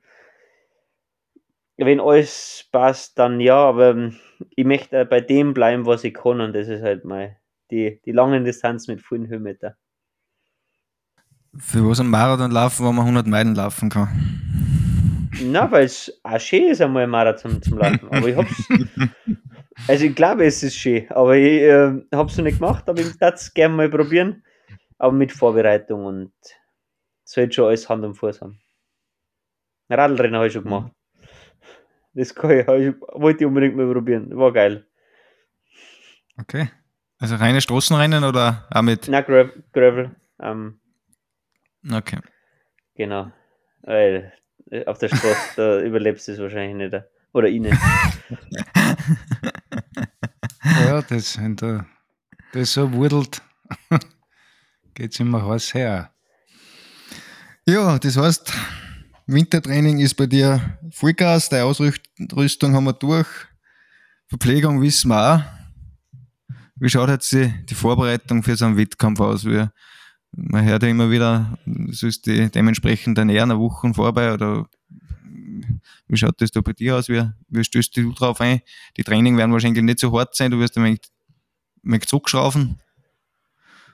Kohlenhydrate. Ja, wenn man es jetzt so auf, ähm, auf ein wichtiges Rennen, also auf ein, ich mache drei bis vier A-Rennen pro Saison, da wo ich wirklich den kompletten Fokus drauf setze. Da bereite ich mich schon einen Monat auch mental drauf vor. Ähm, entweder schaue ich mir die Strecken schon mal davor an, ich befasse mich wirklich nur mit diesem Rennen, wie ist das Profil, wie ist die Ausrüstung, jedes Detail versuche ich schon möglichst lange vor dem Rennen zu planen und zu beeinflussen, dass ich wirklich den perfekten Schuh habe, ähm, meinen Rucksack schon aufs Minimale pack, meinen Ernährungsplan mache, Mm, das Training natürlich darauf abstimme, dass ich genau für dieses Rennen mit diesem Charakter vor Rennen ja, trainiere. Und wenn jetzt zum Beispiel an einem Samstag das Rennen ist, dann mache ich am Samstag davor die letzte lange Einheit. Lange Einheit haben dann maximal 30 Kilometer. Nicht mehr zu lang, dass die Speicher nicht komplett leer haben. Aber dann gehst in die Rennwoche und am Anfang der Rennwoche ist sie noch relativ normal, ausgewogen, das, was mir, was mir taugt, was mir auch zusagt.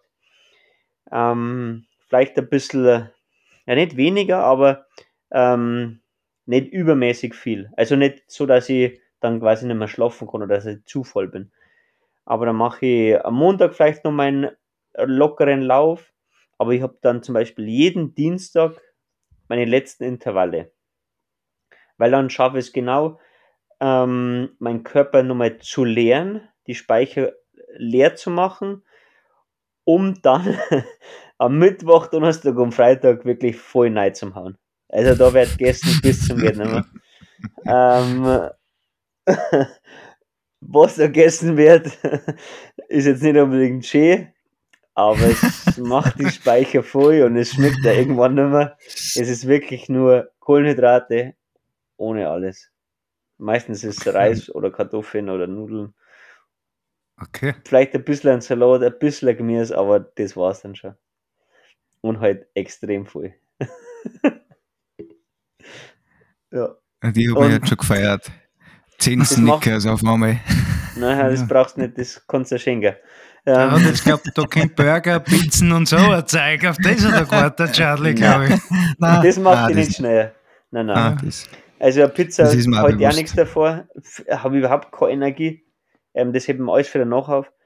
Aber jetzt, ich habe am Dienstag meine Speicher geklärt, dann werde am Mittwoch, Donnerstag und Freitag wirklich ähm, hochkalorisch und halt auch viel Kohlenhydrate gegessen, aber wirklich sehr mh, mm, neutral, ohne viel Sauce, ohne irgendwie Öl. Ähm, ja, auf Fleisch und Fisch brauche ich, brauch ich da nicht, auf keinen Fall. Das macht mein Magen eher dann sehr schwer. Ja, und auch wenig Gemüse. Wenig Gemüse, wenig Obst. Ähm, brauche ich nicht. Es ist aber, es war viel herausfinden, viel testen, was taugt mir da. Man kann auch zum Beispiel viel machen, auch, dass ein Körper ein Koffein entziehen, dass quasi über ein oder zwei Wochen keinen Kaffee trinken. Dass wenn es dann einen Kaffee am Renntag nehmen, dass der extrem kickt. Brauche ich auch nicht. Ich brauche viel Kaffee schon während der Woche. Und ja, so kann man, so kann man das Ganze herausfinden. Wenn man Lust hat auf einen Schoki, kein Problem, dann rein damit. Ähm, man sollte nicht einfach viel Schmarrn essen, weil das macht den Magen nicht unbedingt besser für das Rennen. Und da braucht man einen sauberen, einen, einen, eine gute Magenwand und wenn der durch Pizza und Pommes und, und ähm, Snickers schon leicht, an, leicht angegriffen ist, dann hast du am Renntag dann nicht unbedingt viel Gaudi. Ja. Aber auf keinen Fall Experimente machen. Das äh, kann ich auch empfehlen. Also man sollte nichts Neues ausprobieren, was man davor nie getestet hat. Mhm. Das trifft eigentlich auf die Ausrüstung und auf Ernährung zu, nicht? Auf alles. Ja. Man sollte im Wettkampf keinerlei Experimente machen oder nichts Neues ausprobieren, was man im Training noch nicht getestet hat. Alles schon passiert. Bei dem bleiben, was man gewohnt ist, was man kennt, was funktioniert, dann ist das super. Wenn man am Tag davor von irgendwas Neuem gehört hat, dass das super sei soll, interessiert mich nicht, braucht man nicht. Hm das funktioniert, oder das, das nehmen, was funktioniert und äh, wo man Erfahrung gemacht hat. Jetzt hast du den Wettkampf absolviert. Du hast gesagt, die Pizza hält man sich nach, nach dem Wettkampf auf. Ist das dann wirklich so? Wir, wir, wir schauen da die nächsten Tage dann aus. Also du bist ja dann, sagen also, wir, 170 Kilometer die Füße hast, dann brauchst du sicher einmal ein wenig Regenerationszeit und ist das dann wurscht, was du dann eigentlich, ja, eigentlich, ist es, eigentlich ist es nicht wurscht, weil dein Körper dann eigentlich die beste Nahrung braucht, aber dein Kopf sagt dir wirklich was anderes. Der sagt, wir nehmen jetzt das, was am ungesündesten ist. Also, Alkohol hat jetzt nicht unbedingt am, am Renntag gleich wieder reinschütten. Ähm, der fährt nämlich sofort in die Füße und das ist nicht gut. Aber so ein, zwei Pizzen und drei, vier Tiramisu danach, die gehen auf jeden Fall. ähm, meistens mhm. aber das Problem, dass der Magen nur so überfordert ist, das geht dann am Renntag gar nicht. Mir war es oft schon zu viel, ich was zum Essen bestellt am Abend, habe mich extrem gefreut mein Körper hat es aber nicht verwerten können. Und vor allem mein Magen war noch nicht für das bereit, schon wieder solche, mh, mm, solche Mengen zu essen. Deshalb habe ich es dann auf den nächsten Tag geschoben. Da ist dann alles okay. Da ist der Körper auch wirklich so, dass er sich darauf freut. Da ähm, kann ich das Ganze ja verwerten, aufnehmen. Und meistens habe ich es mir zur Gewohnheit gemacht, dass ich dann irgendwann in, in den nächsten Tagen mal zu McDonalds fahre und mich da in aller Ruhe hinsetze und mir mein Menü gönne. Und äh, das ist so zum Ritual geworden. Außer in Italien, da gehe ich natürlich immer zur Pizzeria, weil da geht man nicht zu McDonalds. Ja, und äh, so habe ich dann meine Belohnung für mich gefunden und ja, das ist dann einfach ein Burger mit Pommes und so belohne ich mich dann, genau. Mhm. Und von der Ruhephase jetzt selber her? Wann fängst du dann wieder an ins, ins Trainieren oder? Mm, wenn ich einen recht straffen Plan habe, dass ich dann schon sofort wieder ans nächste Rennen denken muss. Aber ich denke mir immer, nach einem, nach einem wichtigen Lauf, vor allem nach einem sehr langen Lauf, mindestens zehn Tage kein Laufen. Nach einem Ultra okay. laufe ich 10 Tage eigentlich nicht. Nach einem 100 Meiler mache ich mindestens 14 Tage Pause. Weil deine, auch wenn es dir vom Gefühl her gut geht, aber deine Knochen, deine Gelenke, deine Sehnen, deine Bänder, den alle extrem geschädigt. Und da muss man dem Körper wirklich Zeit geben zu regenerieren. Der lagert vor allem in die ersten Tage ganz viel Wasser ein, weil er sich schützen möchte vor, vor Entzündungen, vor Verletzungen. Und da dann sofort wieder ins, ins äh, Training einzusteigen, war eine Katastrophe. Das würde man nicht lang machen. Ihr setzt da eher auf aktive Erholung. Also ich gehe aufs Radl, ich gehe zum Schwimmen, ich bewege mich einfach ein bisschen, aber auch nicht zu lang. Und lass einfach mal einen Tag vergehen und habe dann Zeit und äh, ja, Auge für was anderes, nicht für den Sport, weil man muss einmal Ruhe geben können und das ist ganz wichtig, vor allem bei den langen Distanzen, dass man seinen Körper schont und das Ganze ein bisschen nachhaltig macht. Gibst du dann von der Ernährung her irgendwas, was du sagst, du achtest jetzt, dass ich viel Kalzium einfach, zu mir nehme oder, oder sonst was oder einfach normal weiter? Normal weiter, wirklich gesund, das, was bei dir gut funktioniert aber auch das, was, auf was du vielleicht verzichten hast müssen. Also, wenn ich jetzt Fast Food sage, ähm, wir vorhin, dann ist das einmal, das ist ein, eine Belohnung, was ich mir mhm. einmal dann gebe, aber dann ist wieder Schluss und dann wird wieder normal gegessen, weil nur das die Erholung auch fördert. Wenn du dann täglich dir 200 Gramm äh, Rittersport reinschaufest, das macht es nicht besser. Sondern dann mhm. wirklich ähm, gute Quellen, äh, viel Omega-3, ähm, hochwertige Lebensmittel einfach zu dir nehmen. Und äh, das fördert auf jeden Fall die, die Erholung und die Regeneration. Ähm, mhm. Nimmst du Supplemente auch sowieso, was gerade Omega-3 angesprochen hast, allgemein? Ja, ist kein Fisch, also Omega-3 schon. Okay. Weil sonst ähm, hast du es einfach nicht im Körper und das supplementiere ich schon. Ich kein Fisch und kein Fleisch. Also vielleicht einmal im Monat, ja, wenn, wenn ich irgendwo eingeladen bin, wenn es aus gesellschaftlichen Gründen ist, dann mache ich das schon gern mal. Oder wenn es irgendwo auf dem Festel mal einen guten Schweinsbraten gibt, dann sage ich nicht nein, aber ja, so im, im Großen und Ganzen habe ich es nicht.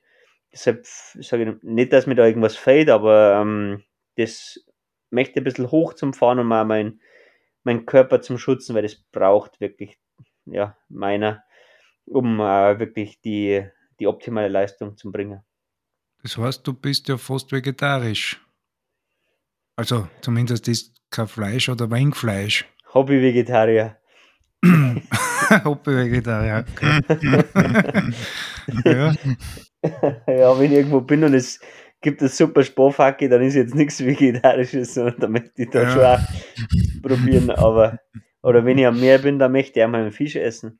Aber daheim ich es mir jetzt nicht. Ne. bringt ähm, mich nicht weiter, macht mich nicht besser. Mhm. Der Nachwuchs, glaube ich, liegt dir auch am Herzen, gell? Bei den Läufer habe ich mal irgendwo was mitgekriegt. Du hast sogar mal aufgerufen, die können sich bei dir melden, wenn sie Hilfe brauchen. Also der Laufnachwuchs, ja. Ja. In Deutschland ist es ein bisschen schade, weil man muss jetzt ehrlich sagen, ich bin jetzt auch schon nicht mehr der jüngste Läufer. Aber man merkt, dass in Deutschland nichts nachkommt. Man äh, es sieht auch, dass es Läufer gibt, aber die jetzt nicht so motiviert haben, wie es vielleicht sein soll, oder die ja gar nicht das Ziel verfolgen, wirklich mal nach ganz oben zu kommen. Und ich finde es schade, das ist keine gute Aussicht für unseren Sport in Deutschland, weil wir einen super Markt haben, man hätte alle Möglichkeiten, man hätte die Firmen, man hätte die Trainer, ja, man muss sie nur auf dem, ja, man muss nur Gas geben.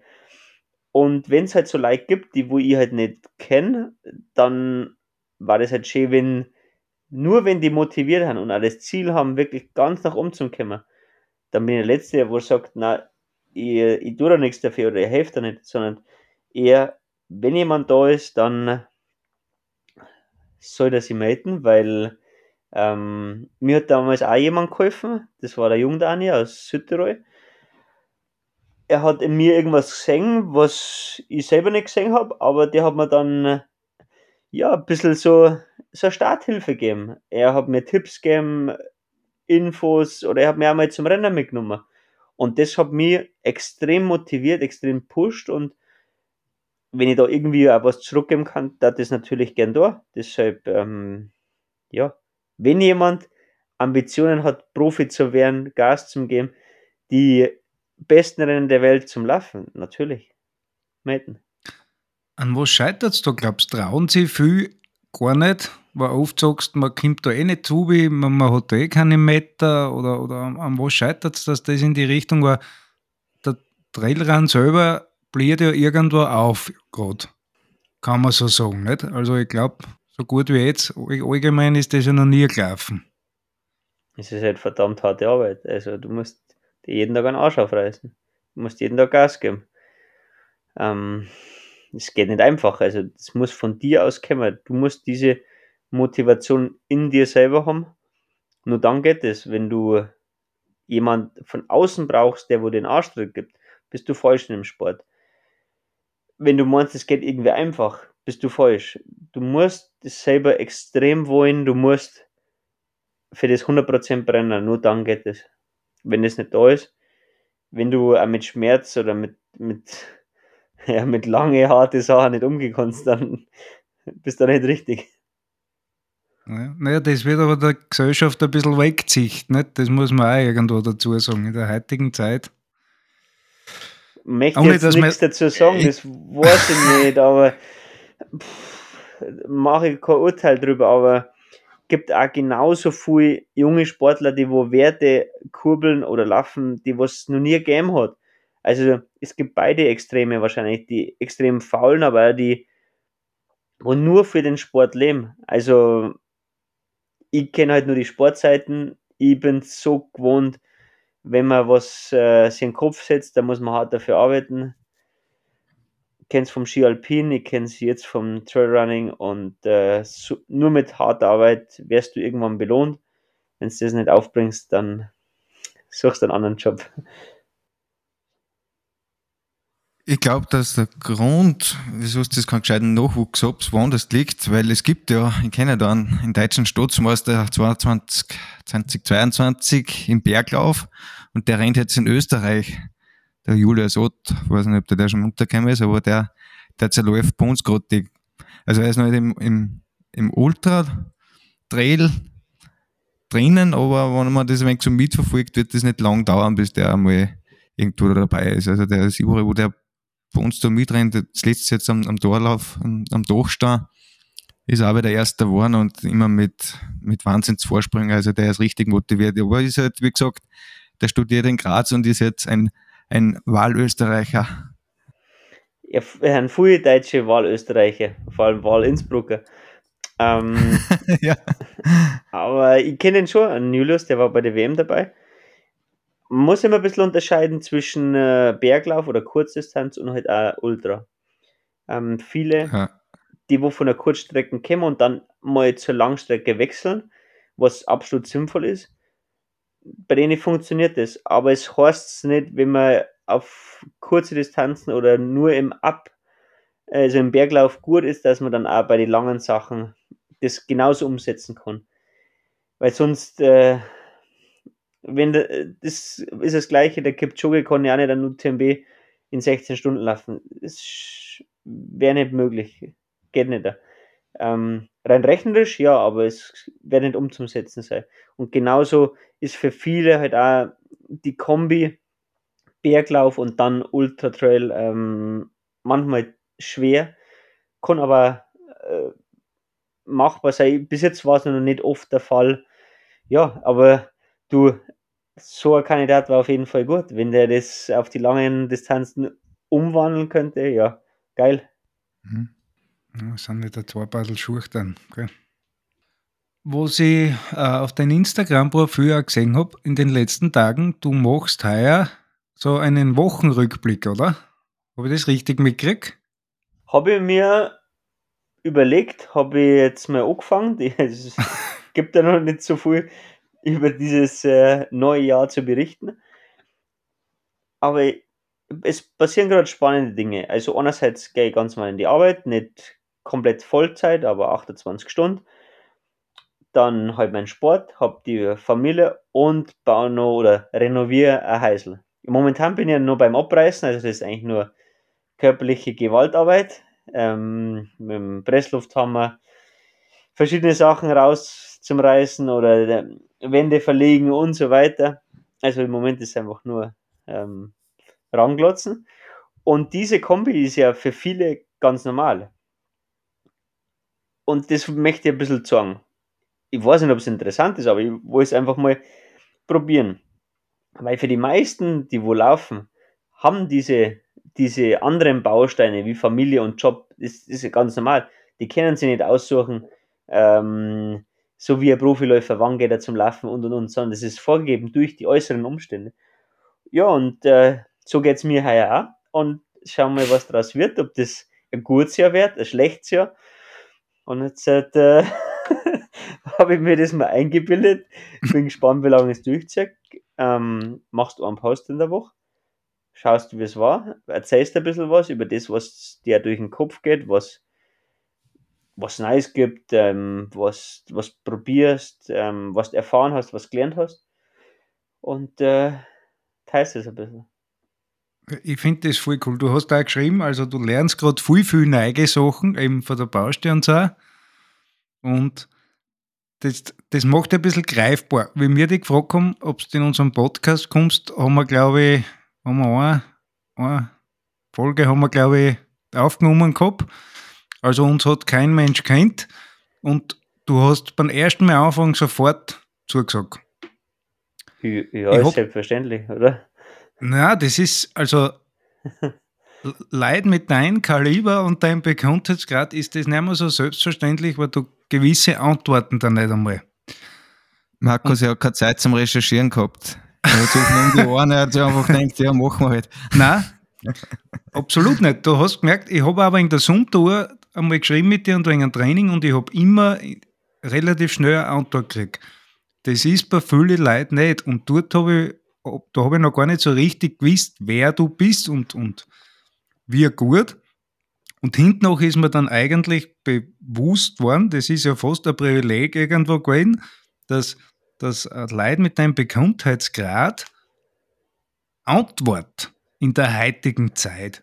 Also ich habe da damals in Charlie angerufen und gesagt, das wirst du nicht glauben und du hast mir deine Handynummer dann auch noch geschickt hast wegen einem Podcast. Da bin ich durch die Firma geflitzt, wie wenn ich einen Lotto-Sechser gehabt hätte. Sag ich, die, die Nummer von, von Hannes Namberger, das ist, schau das an, schau das an. Also für uns ist das, glaube ich, schon sehr viel wert und, und jetzt machst du das mit dem Wochenrückblick auch. Ich glaube, das schätzen irrsinnig viel. Du bist da viel menschlich und ein Mensch geblieben. Also das gehört einmal gesagt, Hut ab. Das ist bei Profisportlern, also da kann ich da andere Geschichten erzählen. Also für das einmal überhaupt danke. Ja, gern, aber es auch soll auch selbstverständlich sein, weil die einzige Fähigkeit, die wo ich habe, im Gegensatz zu einem, der was den Sport, also wir, reden jetzt über einen Profilife von einem Normalo, ähm, ich laufe einfach schnell ins Ziel. Das ist meine einzige Fähigkeit, aber was macht es trotzdem als Mensch für einen Unterschied? Gar keinen, weil im Endeffekt hat das Laufen dann auch wieder keinen Wert. Also das, deshalb sollte man sich nicht anders verhalten oder nicht anders als Person sein. Ich, also ich versuche jedem zum Antworten, wenn es irgendwie geht. Wenn du kannst nicht täglich Stunden am Handy verbringen, das möchte ich nicht mehr. Mhm. Ähm, aber wenn es möglich ist, wenn du die Zeit hast, sollst du jeder, der wo eine Frage hat, sollst du auch eine Antwort geben. Das ist einfach Anstand, das soll dazugehören. Weil ich hab da, wo ich mit dem Sport angefangen habe, habe ich meinen Reiter Philipp, ähm, glaube ich kennt jeder, habe ich auch eine Nachricht geschrieben und ich habe gerade angefangen, wollte wissen, wie, was ist der Rekord auf der Watzmann-Überschreitung. Nach einer halben Stunde habe ich eine Antwort von Philipp gehabt, obwohl mich der nicht kennt hat und obwohl das ein Topstar war. Und das hat mich bis heute gefreut und das im Nachgang habe ich es am Philipp mal erzählt, weil es ein richtig guter Spätzle war.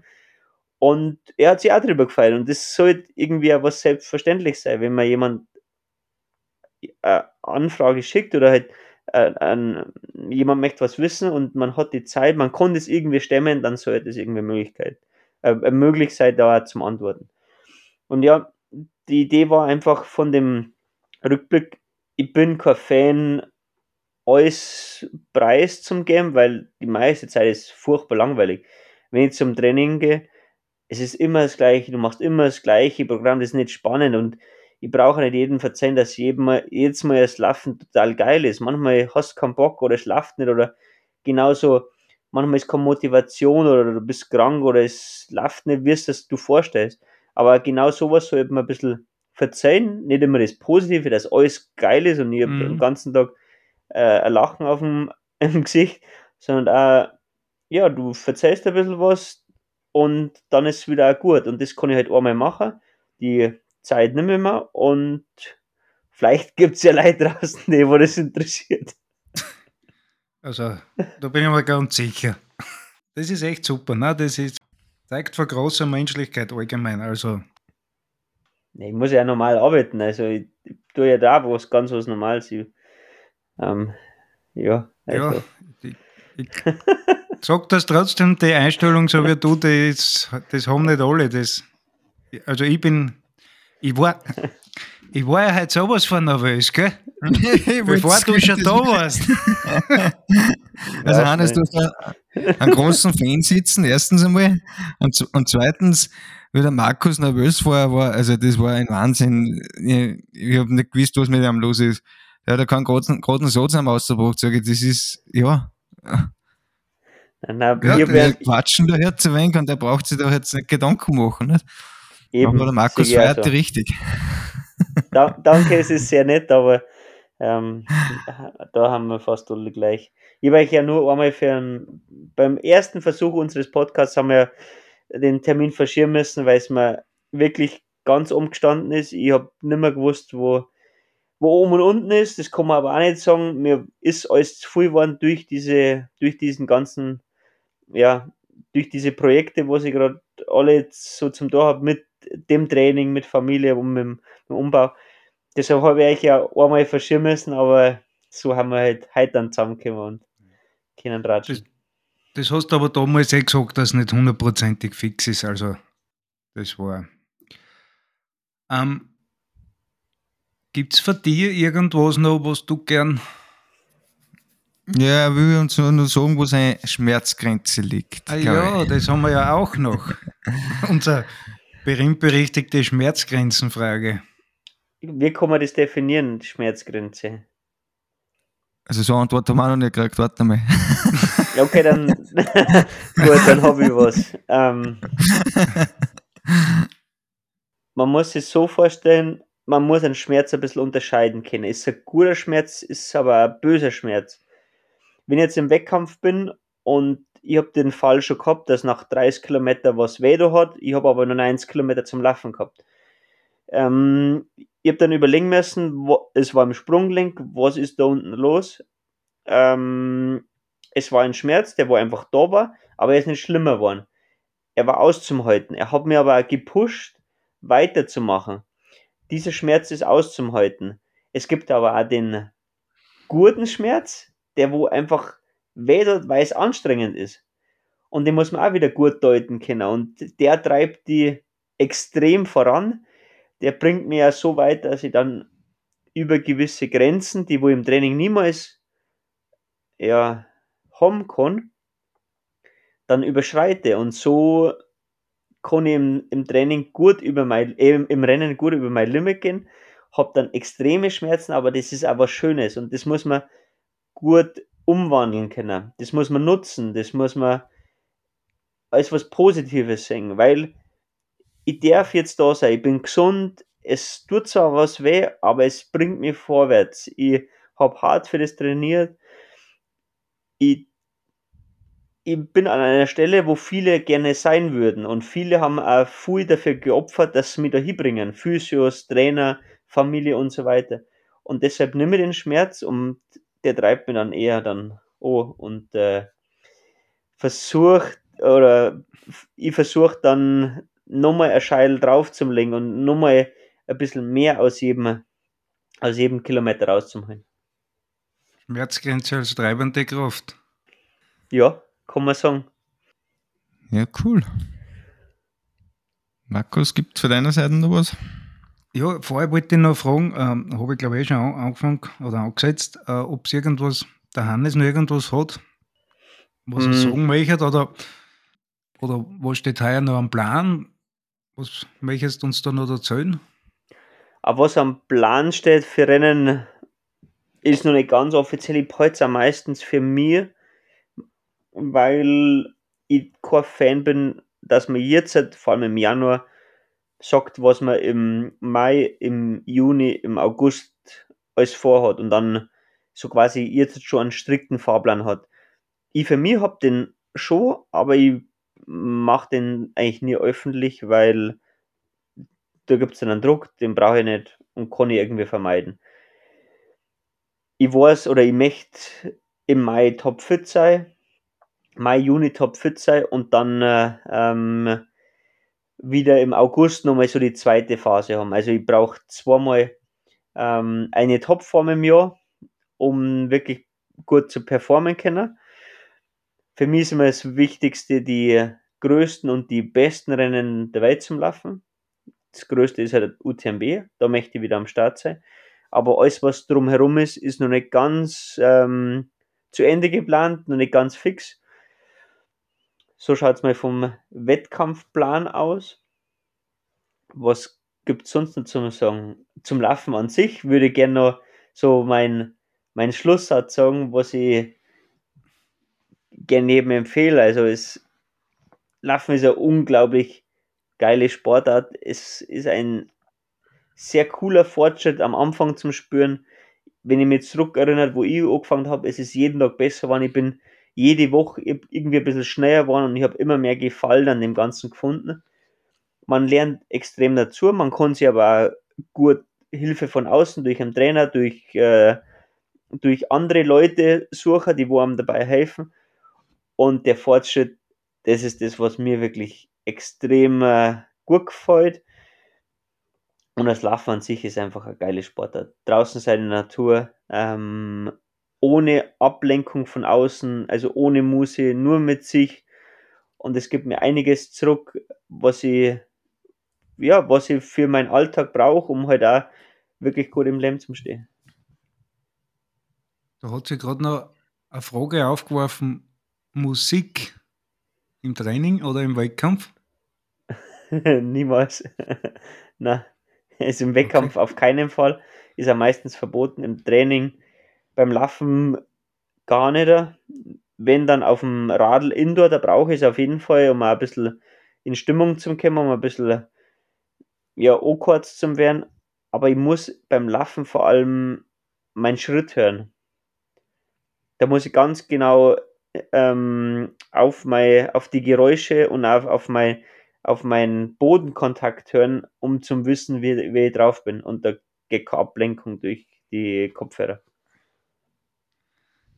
Ja, das ist Nike, gell, Charlie? Richtig.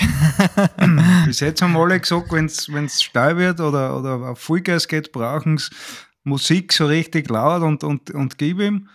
Und das ist jetzt komplett die gegensätzte Richtung. Du hurchst, wie du laufst. Ich muss auf meinen Atem hören. Ich muss auf das hören, was gerade an meinem Körper los ist. Und da brauche ich keine, keine Ablenkung oder keine, keine Motivation von außen. Würde mir jetzt eher stören. Also es ist das der, der Gesamtfokus von dem, was du am Anfang schon geredet hast, du siehst die Landschaft nicht und du bist da wirklich. Im, ja, in meinem Körper, ja. ja. Also eigentlich in so einem Tunnelblick. In meiner eigenen Welt und das finde ich furchtbar schön, weil man kriegt ja so viel während des Tages schon von außen mit, man muss sich alles anhören und da möchte ich einfach nichts hören. Darum laufe ich ja, dass ich da mal Ruhe habe. Ja, das war echt eine interessante Seite jetzt einmal. Ich laufe am liebsten allein. Okay, im Training auch nicht Gut. mit Partner irgendwas? Ja, aber dann nicht unbedingt um, äh, um zum Trainieren, sondern auch um den, ja, um den gesellschaftlichen Aspekt, dass jemand dabei ist, dass ich mit dem eine gute Zeit habe. Dann ist der Trainingsaspekt nicht unbedingt das Wichtigste wenn es harte Einheiten haben und jemand kann mich begleiten, der was gleiche oder ähnliche Niveau hat, dann ist es super, dass man sich gegenseitig ein bisschen pusht, aber 99% bin ich allein unterwegs. Ja. Sehr interessante Sachen aufkommen. Hannes ist allein unterwegs, weil er allein sein will und wir sind allein unterwegs, weil wir keine Freunde haben, Markus. Jetzt zieht er mich wieder mit rein, weißt das ist. Ich bin allein unterwegs, weil ich langsam bin für die meisten.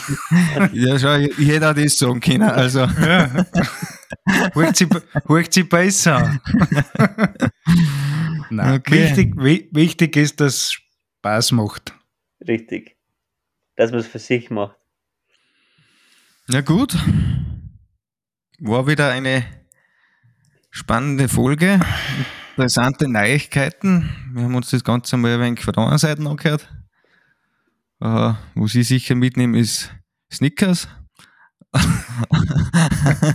und, und, und, vielleicht wirklich einmal, ich kann mir es zwar nicht vorstellen, ohne Musik zum Laufen, aber es war sicher mal zum, zum Probieren. Aber ich bin meistens, also mir bringt da die Musik nichts, weil ich bin einfach mit den Gedanken irgendwo beschäftigt mit dem was mir den ganzen Tag war, was, was den nächsten Tag bevorsteht, so lenke ich mich eigentlich an. Also da kann dann äh, Musik laufen, da können Nachrichten laufen, da kann Podcast laufen. Ich, ich, ich höre eigentlich eh nicht hin, das rennt halt mit.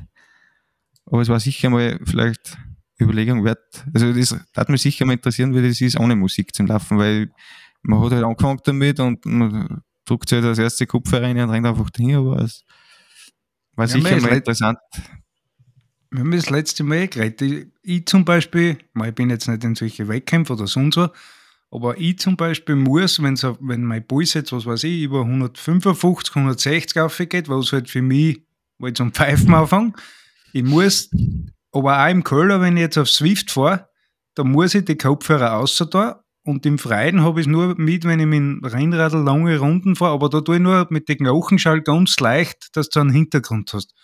Aber sobald es für mich anstrengend wird, muss ich es komplett antragen, weil das hört sich blöd an, aber es ist wahrscheinlich so in die Richtung, ich komme dann mit nichts mehr zusammen, weil ich muss, wie du sagst, da ist, ist, ist Luft drin und das Treten und das Laufen und da muss, muss ich halt für mich fokussiert sein, auch wenn es da um nichts geht, aber ich muss das nehmen. Da, da wird richtig gewurdelt, wenn das dann da drin so laut wird und äh, nervös.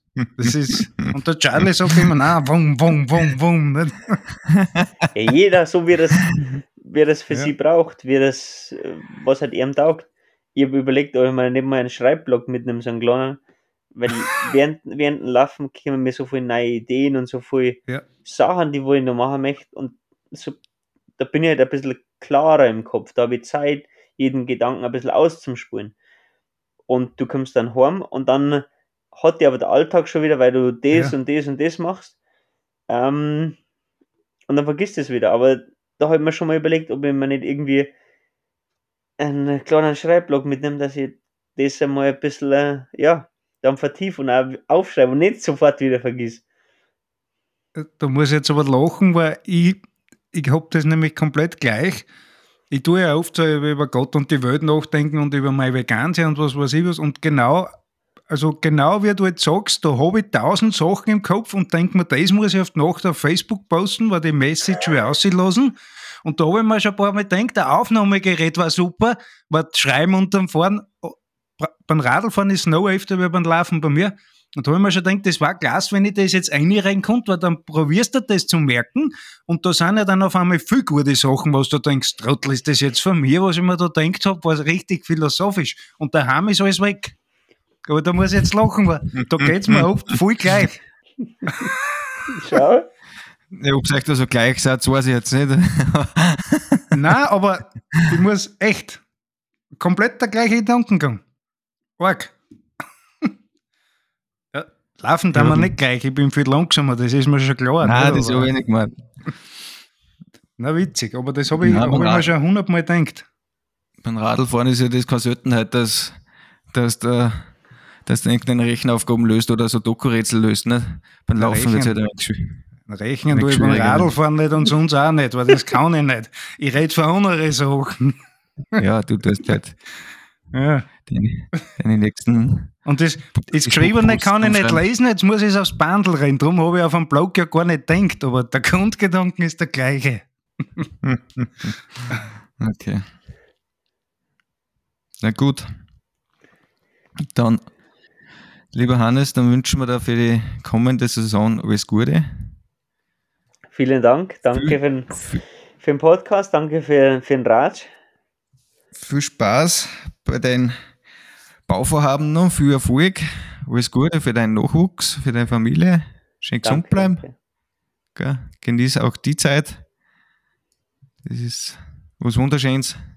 Ja, ich merke es gerade. Ähm, jede Minute, was du da bist, ist extrem geil die Anfangszeit geht viel schnell vorbei, aber ja, ich versuche so gut wie möglich zu nutzen, alles irgendwie ein bisschen unter einen Hut zu bringen, aber momentan geht es ganz gut, ich bin zufrieden und äh, habe ein ganz gutes System mehr ausarbeitet. Ja. so wie bei allem, kommt man für. du kannst ja deine Nachwuchsförderung jetzt in deinen eigenen vier Wänden starten. Ja. ja. Na gut, dann, es hat uns sehr gefreut. Vielleicht laufen wir sich mal irgendwann mal irgendwo über den Weg. Für die Distanzen, wo du rennst, werden wir vielleicht eher als Zuschauer vertreten sein.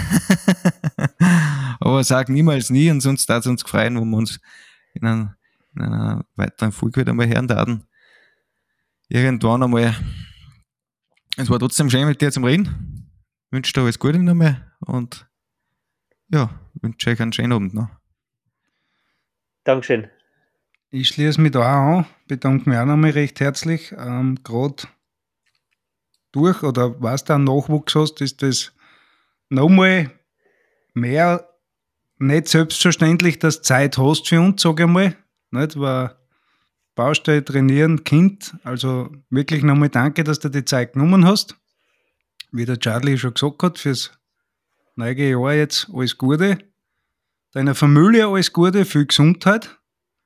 Und da uns echt freuen, wenn wir uns wieder mal hören oder vielleicht sogar sehen. Und es war mir echt eine Ehre und mein kleines Weihnachtsgeschenk. mein persönliches, muss ich sagen. Sehr, sehr gerne. Freut mich, wenn ich euch damit frei gemacht habe. Und äh, danke für den Podcast. Danke auch an die Zuhörer für, ja, für eure Zeit.